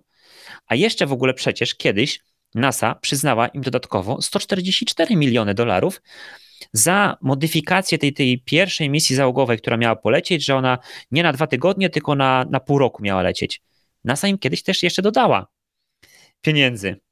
Więc jak jeszcze przedłużą, y, przedłuży się działanie ISS do tam 2028 czy tam 30, no to NASA kupi dodatkowe misje i tak dalej, i tak dalej. Więc myślę, że i tak mimo wszystko y, zarobią. No jedyny problem może być taki, że będą musieli teraz tego Starlinera e, kwalifikować do, e, do Wulkana, do rakiety Wulkan, no bo już nie mogą kupować, nie będzie nowych, więcej rakiet Atlas, więc tam będą jakieś poniesione koszty, ale może naciągną NASA też na to. E, więc zobaczymy, co tutaj się będzie działo. Ale no, no, jest to absolutnie niesamowita epopeja i nie będąc amerykańskim podatnikiem, to mogę tylko wyciągnąć popcorn i to obserwować. No to jest, y, to jest straszne.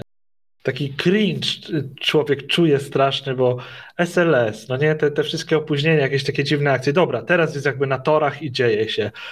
Starliner, tak, taka szopka straszna. Y, z, z, innej strony te, te 737 y, MAX samoloty, to tam też jest w ogóle jakaś zupełnie inna abstrakcja się dzieje. No, dziwne, że, że ta firma trwa jakoś. No, yy, muszą mieć. Kuba, kiedyś ktoś powinien zrobić taki serial, wiesz, taki jak The Office, tylko dziejący się w takiej fikcyjnej spółce kosmicznej. I, i, I to byłby po prostu hit, takie połączenie właśnie tych Space Force, sił kosmicznych właśnie z The Office.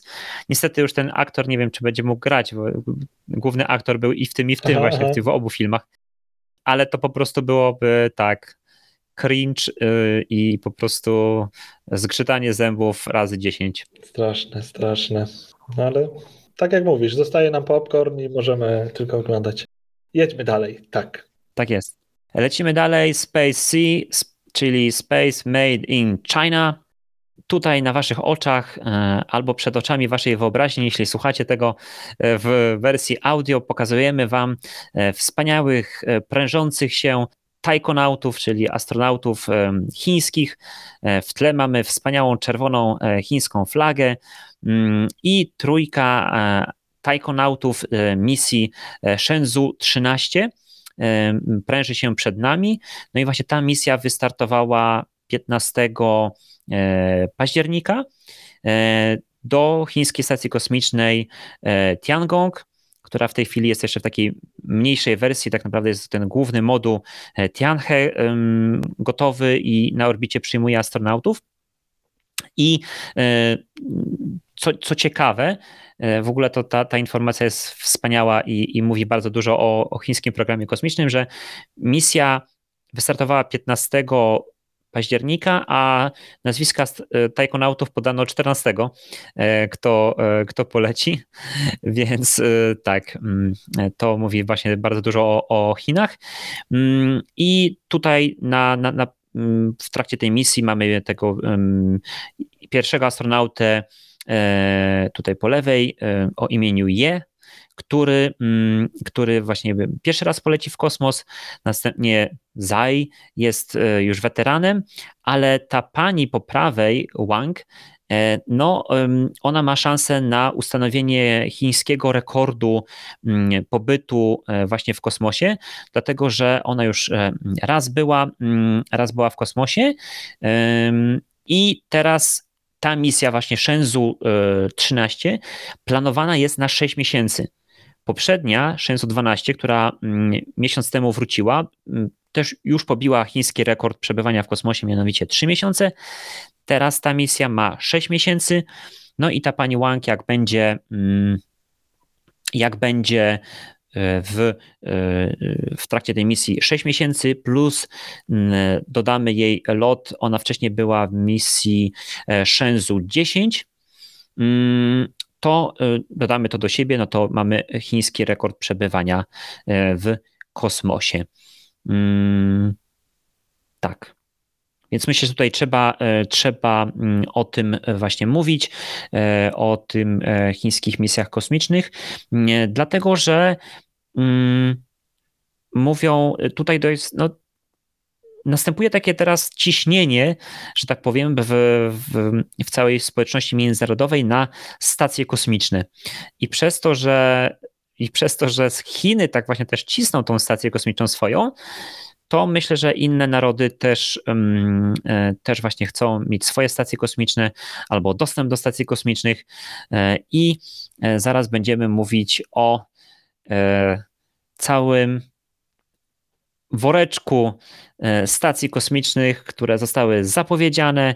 E, dlatego teraz przechodzimy do modułu Space A, jak Space Announcements, mm, zapowiedzi po prostu całej garści stacji kosmicznej. E, właśnie, bo e, skończył się dopiero co e, ten Międzynarodowy Kongres Astronautyczny i dużo takich kosmicznych newsów, zapowiedzi, co, się co firmy mają w planach.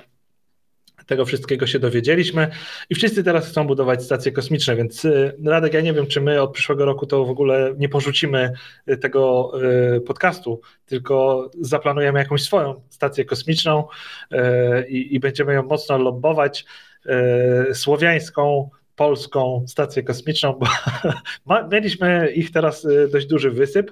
Y, Axioma pewnie wszyscy kojarzą od, y, od już dłuższego czasu. To jest firma, która uzyskała zielone światło od Międzynarodowej Stacji Kosmicznej, żeby przyłączać tam swoje komercyjne moduły, rozbudowywać drugą stację przy ISS i pewnego dnia ją odłączyć, żeby Axiom miał swoją prywatną stację niezależną na orbicie okołoziemskiej. A teraz do grona e, takich pretendentów dołączyły jeszcze e, trzy przedsięwzięcia. E, oczywiście Blue Origin też, też się zapowiedziało, że razem z innymi firmami będzie budować swoją stację, która się nazywa Orbital Reef, ale na to poczekamy jeszcze parę lat według ich kalendarza, a w rzeczywistości pewnie jeszcze dużo dłużej. Poza tym Sierra Space, firma, która buduje ten mały wahadłowiec Dream Chaser, też zapowiedziała e, swoją stację kosmiczną i dodatkowo mm, Nanorax, firma, która buduje różne takie jakby moduły do Międzynarodowej Stacji Kosmicznej, no to oni też tutaj w połączeniu z innymi firmami zapowiedzieli, że zbudują Starlab e, swoją stację. E, I to oczywiście wszystko nie jest przypadek, e, że nagle wszyscy wpadli na to, o, dobrym pomysłem w 2021 jest zapowiedzieć swoją stację kosmiczną. Nie, to jest jakby efekt inne, jakby innego zdarzenia. NASA tutaj naciska na to, żeby różne te działania związane z niską orbitą okołoziemską, e, z takimi powiedzmy standardowymi działaniami, e, które NASA realizowała dotychczas, żeby je komercjalizować, czyli żeby kolejne stacje kosmiczne nie były e, przedsięwzięciami takimi państwowymi, które prowadzi NASA, tylko NASA chce być klientem. I dlatego jest taki plan, żeby skomercjalizować niską orbitę okołoziemską i po wyłączeniu z eksploatacji ISS, żeby rolę tych laboratoriów e, na niskiej orbicie okołoziemskiej przejęły e, prywatne firmy. Oczywiście NASA tutaj będzie jakimś kluczowym e, finansującym takie przedsięwzięcia i dlatego kto tylko ma związek z kosmosem i buduje coś dla, dla Międzynarodowej Stacji Kosmicznej, to teraz zapowiada, że będzie budował swoją własną stację kosmiczną. Mówimy o tym, bo jakby no, pojawiły się takie zapowiedzi, co z tego wyjdzie, to się jeszcze okaże, bo historia pokazuje e, na przykład takiego Bigelow Aerospace, tak? Chyba tak się nazywała ta firma, która miała mieć dmuchane te... Tak, niestety... No właśnie, im się upadło a też, e, a też bardzo ambitnie zaczynali, bo przecież e, ich dmuchane moduły, co najmniej jeden, ja kojarzę, jest przy Międzynarodowej Stacji Kosmicznej, a jeszcze inne. Tak, moduł BIM nadal jest zacumowany do Stacji Kosmicznej, tak. Właśnie, i tutaj wydawać by się mogło, że to była prosta droga do tego, żeby tworzyć takie komercyjne moduły, a jednak firma nie poradziła sobie na rynku i upadła. Tutaj kolejnym takim przedsięwzięciem już rozpędzonym, jest Axiom e, i oni naprawdę już faktycznie działają e, w tych tematach. E, oprócz tego, że budują swoją stację, pierwszy ich moduł powstaje już to mają zająć się turystyką kosmiczną, oczywiście za pośrednictwem e, kogoś, kto się na tym zna, a w tym przypadku jest to e, SpaceX. E, już pierwsze misje są wykupione i na początku 2022 przecież będzie firma Axiom 1, która odwiedzi Międzynarodową Stację Kosmiczną. Tak, na pokładzie Dragona, tak? tak? Czyli tak. mieliśmy mhm. misję Inspiration 4, którzy po prostu tylko byli na, na orbicie Dragonem, a tutaj, mm, ale byli to sami cywile, natomiast e, w misji Axiom 1 na stację kosmiczną polecą właśnie milia, milionerzy e, w towarzystwie jednego byłego astronauty, czyli jakby tą misję firmy Axiom e, turystyki kosmicznej, no oni zanim jeszcze mają swoją stację, zanim jeszcze swój moduł wysyłają do, do ISS, no to już jakby misja turystyczny, turystyki kosmicznej e, w ich wykonaniu mm, mm, działa. Mm, myślę, że tutaj trze, trzeba też jeszcze wspomnieć jako taką ciekawostkę, że ta firma właśnie NanoRax, której wizualizacja stacji kosmicznej jest tutaj w lewym dolnym rogu, to jest ta, ta firma, która na ISS ma taki jakby wyrzutnik e, satelitów, właściwie to CubeSatów, takich małych satelitów i te dwa polskie satelity Światowit i Kraksat e, były właśnie wystrzeliwane przez właśnie mm, te taki, nazwijmy to podajnik e, mm, właśnie firmy NanoRax. Jakbyście chcieli wiedzieć więcej o mm, o Kraksacie to w pierwszym odcinku podcastu More Space i tutaj na kanale i w wersji audio jest właśnie wywiad e, z, z Alicją, która opowiada o tym, o tym satelicie. Natomiast wracając do e, stacji kosmicznych, to jeszcze trzeba powiedzieć o tym, że przecież jest taka firma jak Northrop Grumman, która, e, której tutaj stacji kosmicznej nie ma na tej wizualizacji, ale przecież ona buduje już e, element e, stacji kosmicznej Gateway, tej, która ma być na orbicie Księżyca. No i co myślę, że oni też ogłoszą w końcu, że, że, że, swoją stację kosmiczną chcą budować, jakby bazując na tym, co już naprawdę budują. To nie są rendery, tak? Oni naprawdę budują mm, ten moduł e, dla stacji Gateway. E, mówi się o tym, no, no przecież czy taki SpaceX nie mógłby Starshipa e, przekształcić w, mm, w, w stację kosmiczną, to przecież będzie gigantyczny, gigantyczny pojazd, tak, który można też byłoby E, przerobić na stację kosmiczną na, na orbicie. Więc e, to będzie taki chyba właśnie wyścig i wcześniej o tym, o tym wspomniałem e, a propos Chińczyków, że no przynajmniej wśród takich amerykańskich politycznych decydentów jest taka obawa przed tym, żeby, czy nie nastąpi taka przerwa właśnie w, w dostępie do stacji kosmicznej, no bo tutaj Chińczycy będą mieli swoją, a gdyby, gdyby ISS została e, zdeorbitowana mm, ze względu na przykład na starość, na, ze względu na jakieś pękające elementy e, wcześniej niż, niż nam to się e, wydaje, no to musimy już zacząć teraz myśleć o tym, żeby zbudować następną stację kosmiczną, zacząć, zacząć ją budować. I no pewnie NASA, NASA też ogłosi taki kontrakt, jak ogłosiła e, wcześniej na dostawy e, towarów, towarów do stacji kosmicznej, na dostawę e, astronautów na stację kosmiczną. Mm, też przecież wtedy, no teraz ok, te kontrakty dostało, dostały dwie, trzy firmy, ale zgłosiło się o wiele więcej, więc teraz to, co my tutaj widzimy, te koncepty stacji kosmicznych od wielu różnych firm, no to też jest element tej gry i układanki przygotowywania się do walki o kontrakt i o kasę z NASA i od rządu amerykańskiego. No właśnie jak wspomniałeś o tym, że SpaceX mógłby, mógłby Starshipa, to ja sobie wszedłem na tę stronę, y, gdzie mamy właśnie, bo to jest Commercial, commercial LEO Destinations, czyli to całe jakby przedsięwzięcie NASA, gdzie chodzi o komercjalizację niskiej orbity okołoziemskiej i tutaj jest cała lista firm, które w jakimś zakresie chcą się zaangażować i oferują coś dla, dla NASA. I tutaj SpaceX jest na tej liście, jest Northrop Northrop Grumman, tylko jakby nie wiemy na tym etapie, w jakim zakresie, no bo tak na dobrą sprawę SpaceX już oferuje Commercial e, Crew Program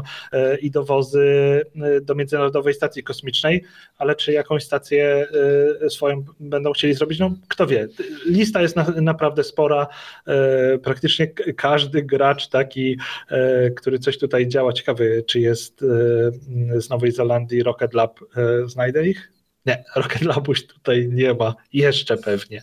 Jeszcze pewnie. Mhm. Dobrze. E, idziemy dalej z kosmicznymi zapowiedziami. E, tutaj, co widzicie mm, na tym, na tym renderze, na tym obrazku, to jest, uwaga, uwaga, e, europejski statek kosmiczny wielokrotnego użytku o pięknej nazwie Space Rider. Kosmiczny jeździec Mm, taka, taka, jest jego, taka jest jego piękna, poetyczna mm, nazwa. I został zapowiedziany właśnie w tym, w tym miesiącu, znaczy od, jakby ten, ten koncept to nie jest nowy, ale jakby w tym miesiącu zostało potwierdzone, że on rzeczywiście zostanie zbudowany. No i w tej chwili plan jest taki, że mm, w 2023 e, miałby e, pierwszy raz polecieć w kosmos. E, jest on wielkości takich jakby dwóch minivanów, więc nie jest taki duży. Miałby być wynoszony w kosmos za pomocą rakiety Vega C, on już był w kosmosie.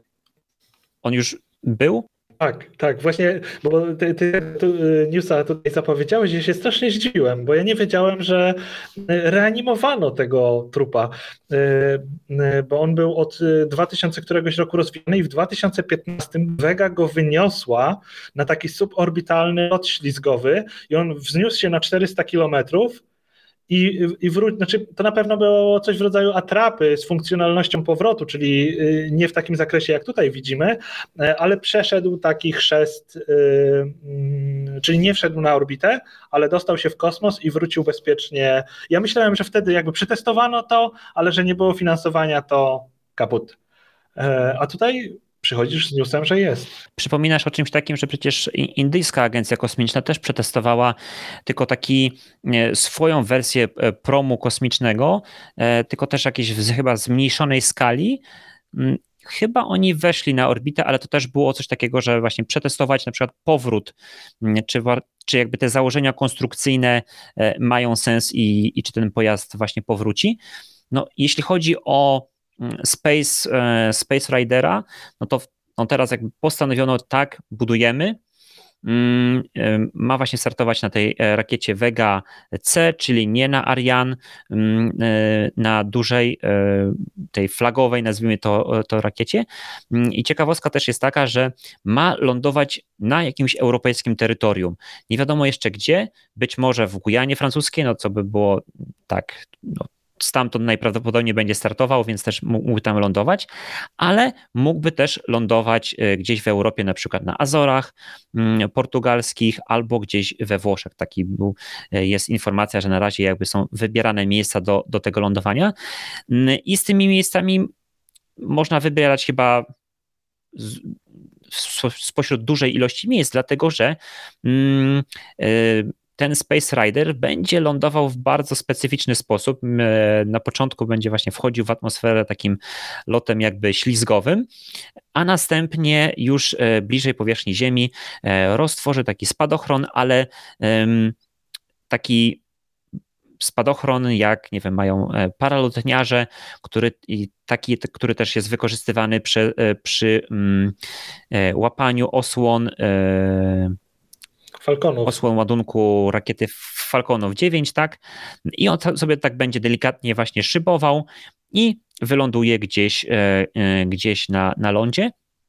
I jeszcze taki mm, zapowiedziany, jak nazwijmy to, udźwig, tak? czyli że, że w środku w ładowni właśnie Space Ridera będzie można e, umieścić 600 kg jakichś e, ładunków mm, i ma być to powierzchnia 1200 e, litrów.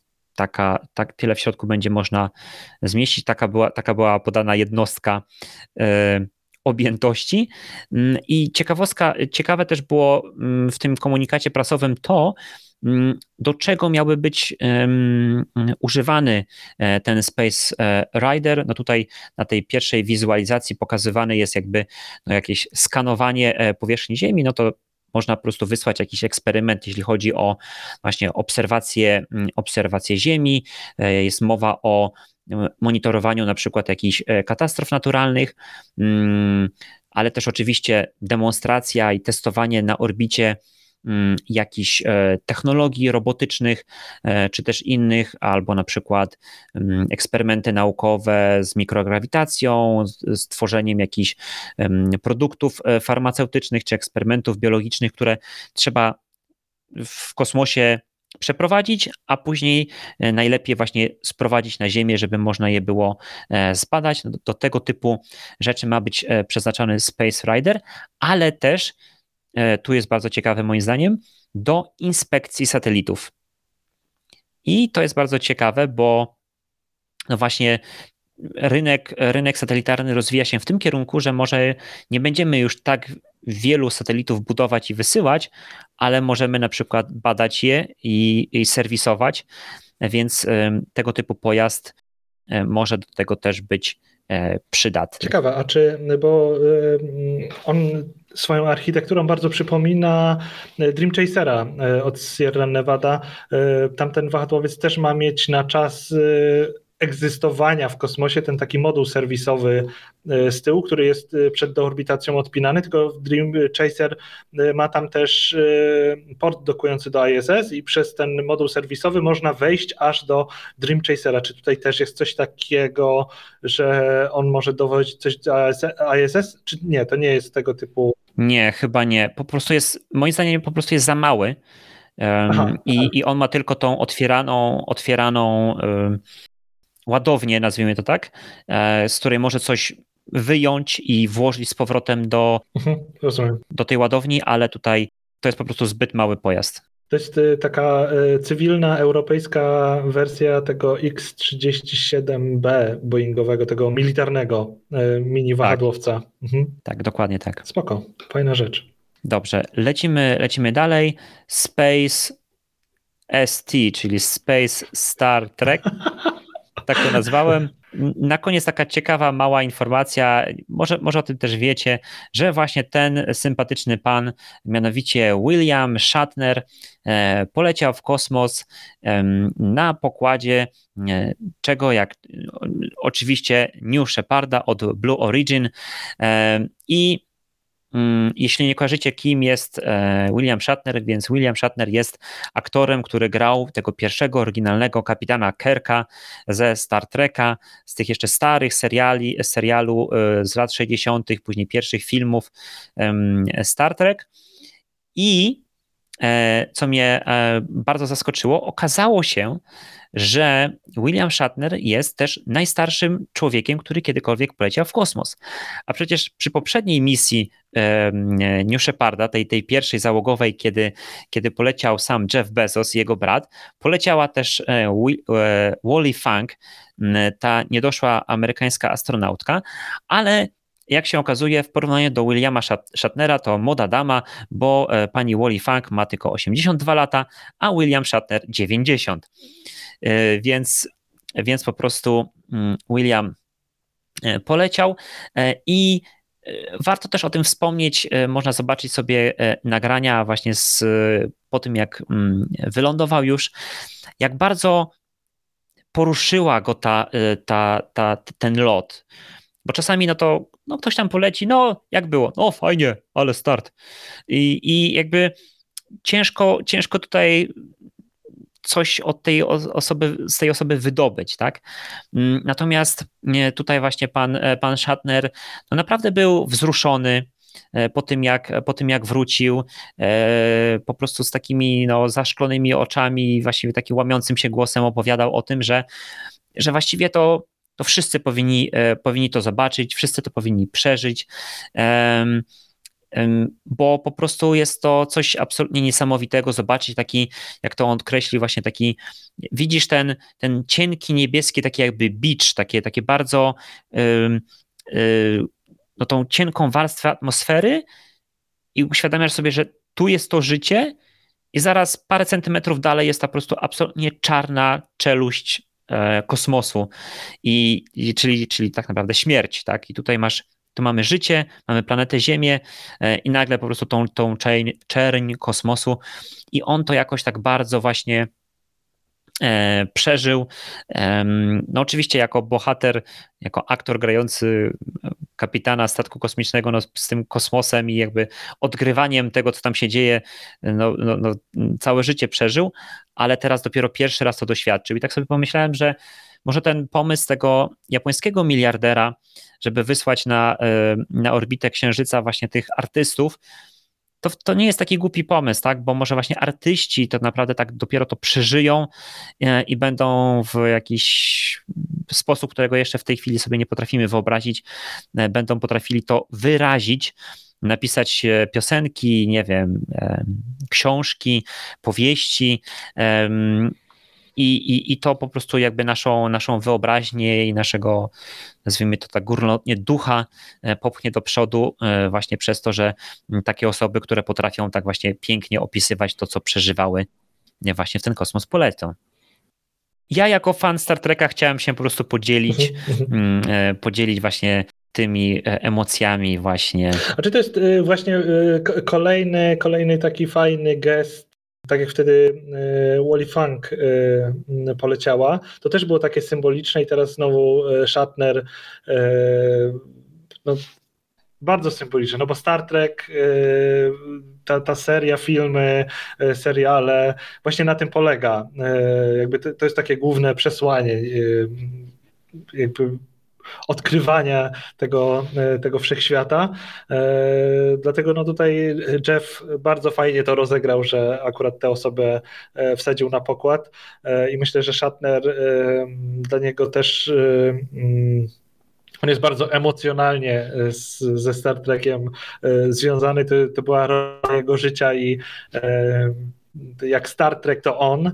E, kojarzę, kojarzę takie wydarzenie, jak e, parę lat, parę lat temu, ponad dekadę, wychodziły te, ten reboot taki Star Treków z tym Chrisem Pine'em chyba, tak, tak on się nazywa, i reżyser niefortunnie wypowiedział się, bo ktoś go zapytał, e, że skoro był Spock ten oryginalny w pierwszej części, to może też e, Shatnera można by było jakoś wplątać e, i, i reżyser niefortunnie e, powiedział, że no nie, nie widzi tego, jakby tutaj nie, nie w jego wizji nie ma jakby miejsca dla Shatnera. No i to jakby bardzo negatywne takie, taki wydźwięk miało i też, też Shatnera bardzo to oburzyło, że jego, dla niego nie ma miejsca e, w Star Treku, e, więc no, bardzo fajna rzecz, że, e, że on właśnie trafił na, na pokład tej kapsuły. I chyba coś w tym jest, co mówisz, że dobrze by było tych artystów tam, tam wysłać, bo w tym momencie mamy informacje o tym, jak jest w kosmosie od zawodowych astronautów albo turystów, którzy, którzy nie są artystami, którzy na co dzień nie wyrażają się w, w jakiś e, artystyczny sposób. Pewnie, pewnie Kuba, wszyscy mamy takich, takich znajomych, którzy, e, a przynajmniej takiego jednego znajomego, który jak opowiada o tym, gdzie razem byliśmy, to się wydaje, że, że było lepiej tak, niż, było w rzeczywistości niż to, co sami pamiętamy, nie? Więc myślę, że te, tego typu ludzie właśnie powinni, e, powinni polecieć w kosmos. No, mimo wszystko to, to cały te, ta taka narracja, że o, kosmos otwiera się dla zwykłych ludzi. No, no nie otwiera się, sorry, no ceny lecą w dół, ale e, jeszcze dużo wody upłynie i technologii musi się zmienić, zanim faktycznie będzie osiągalny, jeżeli będzie kiedyś w ogóle osiągalny dla, e, dla zwykłych ludzi, więc musimy tutaj polegać na, na takich relacjach ludzi w stylu Shatner, jak to było w tym całym kosmosie. Dokładnie tak. E, lecimy dalej I na koniec e, opowiadamy o Space N, czyli Space Next, co tam będzie się działo. E, ja tak na szybko chciałem Wam powiedzieć, że właśnie e, ta kosmiczna wystawa, o której mówiliśmy podczas poprzedniego live'a, którą też recenzję widzicie, możecie znaleźć na, na kanale We More Space, więc jej obecność w Warszawie została przedłużona do 27 lutego 2022 roku. Więc jeśli jeszcze nie byliście, jeszcze nie było okazji, żeby przyjechać do stolicy, no to, mm, bo oryginalnie ona miała być tylko i wyłącznie do końca listopada, więc jeszcze e, całe aż 4 miesiące e, będzie w Warszawie i e, można przyjechać, zobaczyć. No a recenzja, mm, recenzja i czy warto przyjechać do Warszawy i co warto jeszcze obok tego kosmicznego mm, zobaczyć w stolicy, to właśnie na We Need More Space e, jest. Lecimy dalej. Mm, więc, e, tak jak już wspominaliśmy, w listopadzie, mm, miejmy nadzieję, trzymamy kciuki, e, poleci właśnie misja Crew 3 z astronautami NASA i astronautą europejskim Matthiasem Maurerem, który tutaj jest właśnie w tej na, na czarno e, niemiecki astronauta, który pierwszy raz e, poleci w kosmos e, i jego misja, bo ci europejscy astronauci mają takie nazwy dla tych swoich misji, to będzie Cosmic Kiss. Nie wiem dlaczego, nie wiem jaka jest tutaj symbolika. Może jak, jak polecą, to, to się tego dowiemy i zrelacjonujemy następnym razem. E, chciałem Wam też powiedzieć o, o dwóch e, kosmicznych konferencjach, które mm, będą miały miejsce we, w listopadzie. Więc na początku chyba w następny weekend mm, będzie we Wrocławiu właśnie konferencja World Space Week. E, jak co roku mm, właśnie kosmiczna konferencja we Wrocławiu. W tym roku chyba będzie hybrydowo, czyli będzie można też przyjść i zobaczyć na żywo w, we Wrocławiu albo też online. E, wielu, wielu ciekawych e, gości. Już program jest właśnie na stronie worldspacweek.pl. Natomiast e, w, w, Toruniu 20 listopada będzie konferencja Near Space. Jak sama nazwa wskazuje, ona jest troszeczkę skoncentrowana bardziej na tym bliższym kosmosie, lotach suborbitalnych, mm, eksperymentach mm, właśnie tutaj nam bliższych, e, suborbitalnych e, rzeczach, balonach stratosferycznych i tak dalej. I mm, e, muszę tutaj się shameless autopromo. Będę prowadził tą konferencję akurat mm, w, w, w, tym roku, więc jeśli jesteście z Torunia albo z okolic, albo możecie dojechać, to zapraszam. Na pewno będzie offline, a czy będzie online, Chyba będzie online też. Mm, natomiast na, na razie na, na stronie nearspace.pl jeszcze nie ma tego programu, chyba są jeszcze e, z poprzedniego roku, ale to pewnie na, na dniach, tygodniach to się e, oczywiście e, zmieni. I to by było na tyle. E, no i oczywiście jeszcze w listopadzie nastąpi start misji DART, czyli Double Asteroid Redirection Test. Bardzo ciekawej misji, która ma przetestować taki koncept obrony planetarnej, e, czyli właśnie e, przekierowania nadlatującej w kierunku Ziemi jakiejś właśnie asteroidy czy innego ciała niebieskiego. Gdyby zaszła taka e, sytuacja, może nie będzie to tak spektakularna misja jak ta w filmie Armageddon, ale to jest... To, to samo sobie pomyślałem, że na, na tej misji musi być albo Bruce Willis, albo Ben Affleck, albo jakieś nawiązania do Armageddon.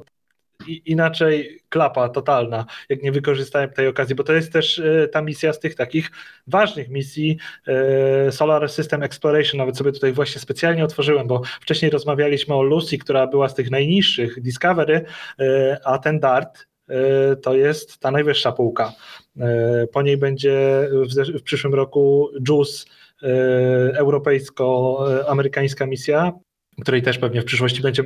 Nie, przepraszam, chyba JUICE jest wyłącznie tak? europejską, natomiast podobna to jest ta Europa Clipper. Akurat to jest za, zamieszanie, z, zamieszanie z nazwami, bo wiesz, bo amerykańska się nazywa Europa. Tak, tak, tak, tak. Znaczy jest Europa Clipper 2024, ale do JUICa NASA się dorzuca instrumentami i też jest w ramach Solar System Exploration E, traktowany. Znaczy przynajmniej tutaj tak widzę na rozpisce, e, że JUICE e, przez NASA jest też uznawana jako, jako ta najważniejsza, chociaż tak jak mówisz, jest to europejska misja. Ale dobra, nie wybiegając za bardzo do przodu, ta DART to jest no, kawał fajnej misji. No, będą próbowali zepchnąć odrobinkę planetę ID. Super. I grudzień no, zapowiada się też bardzo ciekawie, czyli kolejny kosmiczny turysta e, Yusaku Maezawa, ten od właśnie misji Dear Moon, zanim jeszcze poleci Starshipem z artystami wokół Księżyca, poleci Sojuzem e, na stację kosmiczną. I długo wyczekiwany start James Webb Space Telescope, e, miejmy nadzieję, że właśnie nastąpi w w grudniu.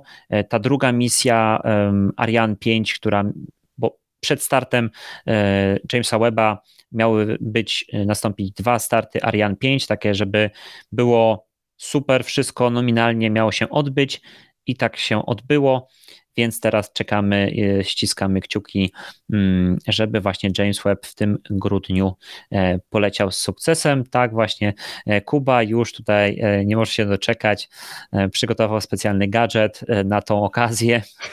A a propos ciekawych nakryć głowy, to ja chciałem się wam jeszcze, e, jeszcze po, pochwalić tym, co się wydarzyło. jeszcze lepszym, jeszcze bardziej fancy, jeszcze bardziej hipsterskim takim właśnie mm, e, nakryciem głowy. E, miałem okazję być właśnie tydzień temu w, mm, w Holandii i zwiedzałem zwiedzałem mm, ośrodek Airbus Defence and Space Netherlands e, i żeby wejść do, do clean roomu, no musiałem się w takie wdzianko e, przebrać. E, niestety wszystkie wdzianka, wszystkie kaftany są szyte na wielkach, wielkich Holendrów Rozmiary zaczynają się od, XL e, i na Holendrów, którzy mierzą co najmniej 1,90 m e, wzrostu, ja przy skromnych 1,80 m, e, no to tak trochę pływałem w tym kaftaniku.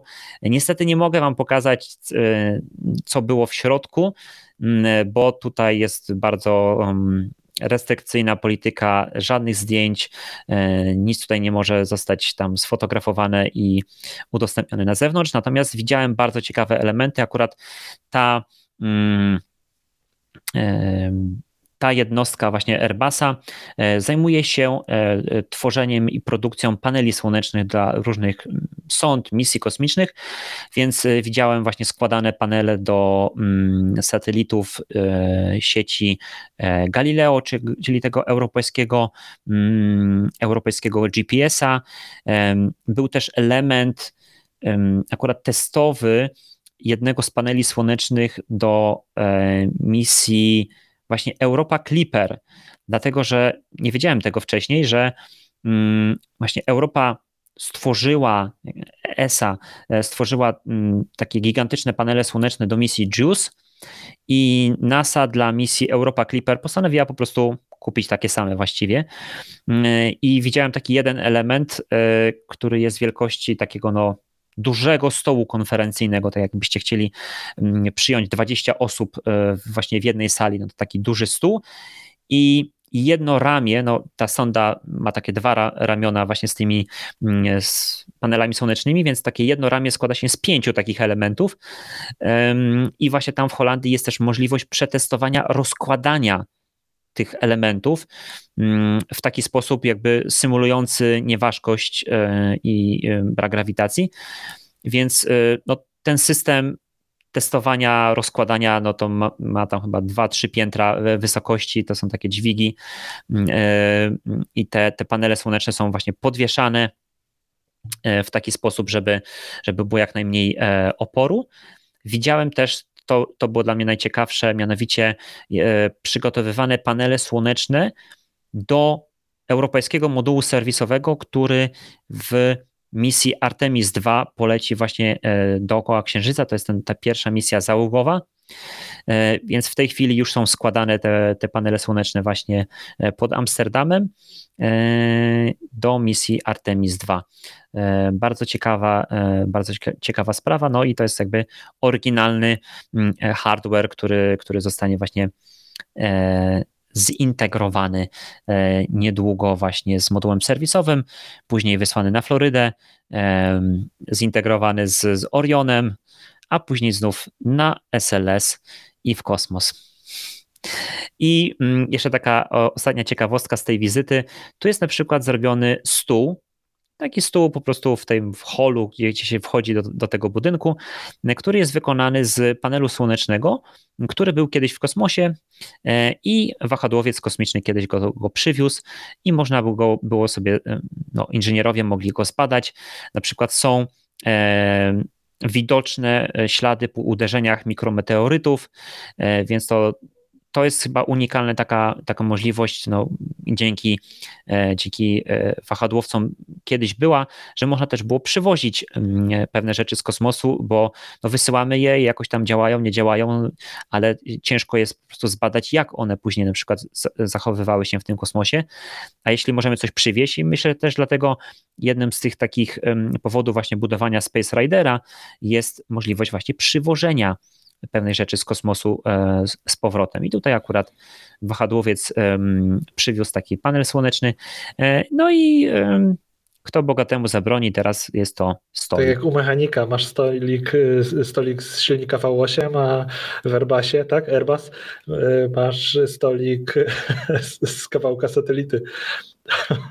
Spoko. Tak jest, dokładnie tak. To by było na tyle. Czy Kuba jeszcze chciałbyś coś, coś dodać? Czy o czymś e, zapomnieliśmy, o czymś nie powiedzieliśmy? Na pewno o wielu rzeczach, ale sobie teraz nie przypomnę.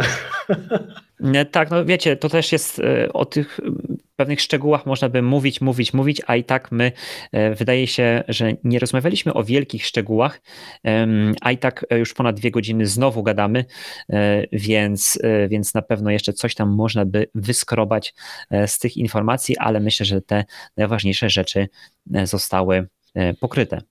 Tutaj nas upominają na czacie, że nie powiedzieliśmy o tym, że naprawili Habla, ale już chyba dawno temu naprawili w październiku, czy... No to mówimy, naprawili Habla, słuchajcie, i działa. Super. Dobrze, więc dziękujemy Wam bardzo serdecznie za to, że jesteście z nami i oglądacie i słuchacie nas, e, nawet jak e, gadamy dwie godziny. Dziękujemy Wam bardzo serdecznie. Do zobaczenia, do usłyszenia. E, pozdrawiamy Was bardzo serdecznie. Cześć. Try to share.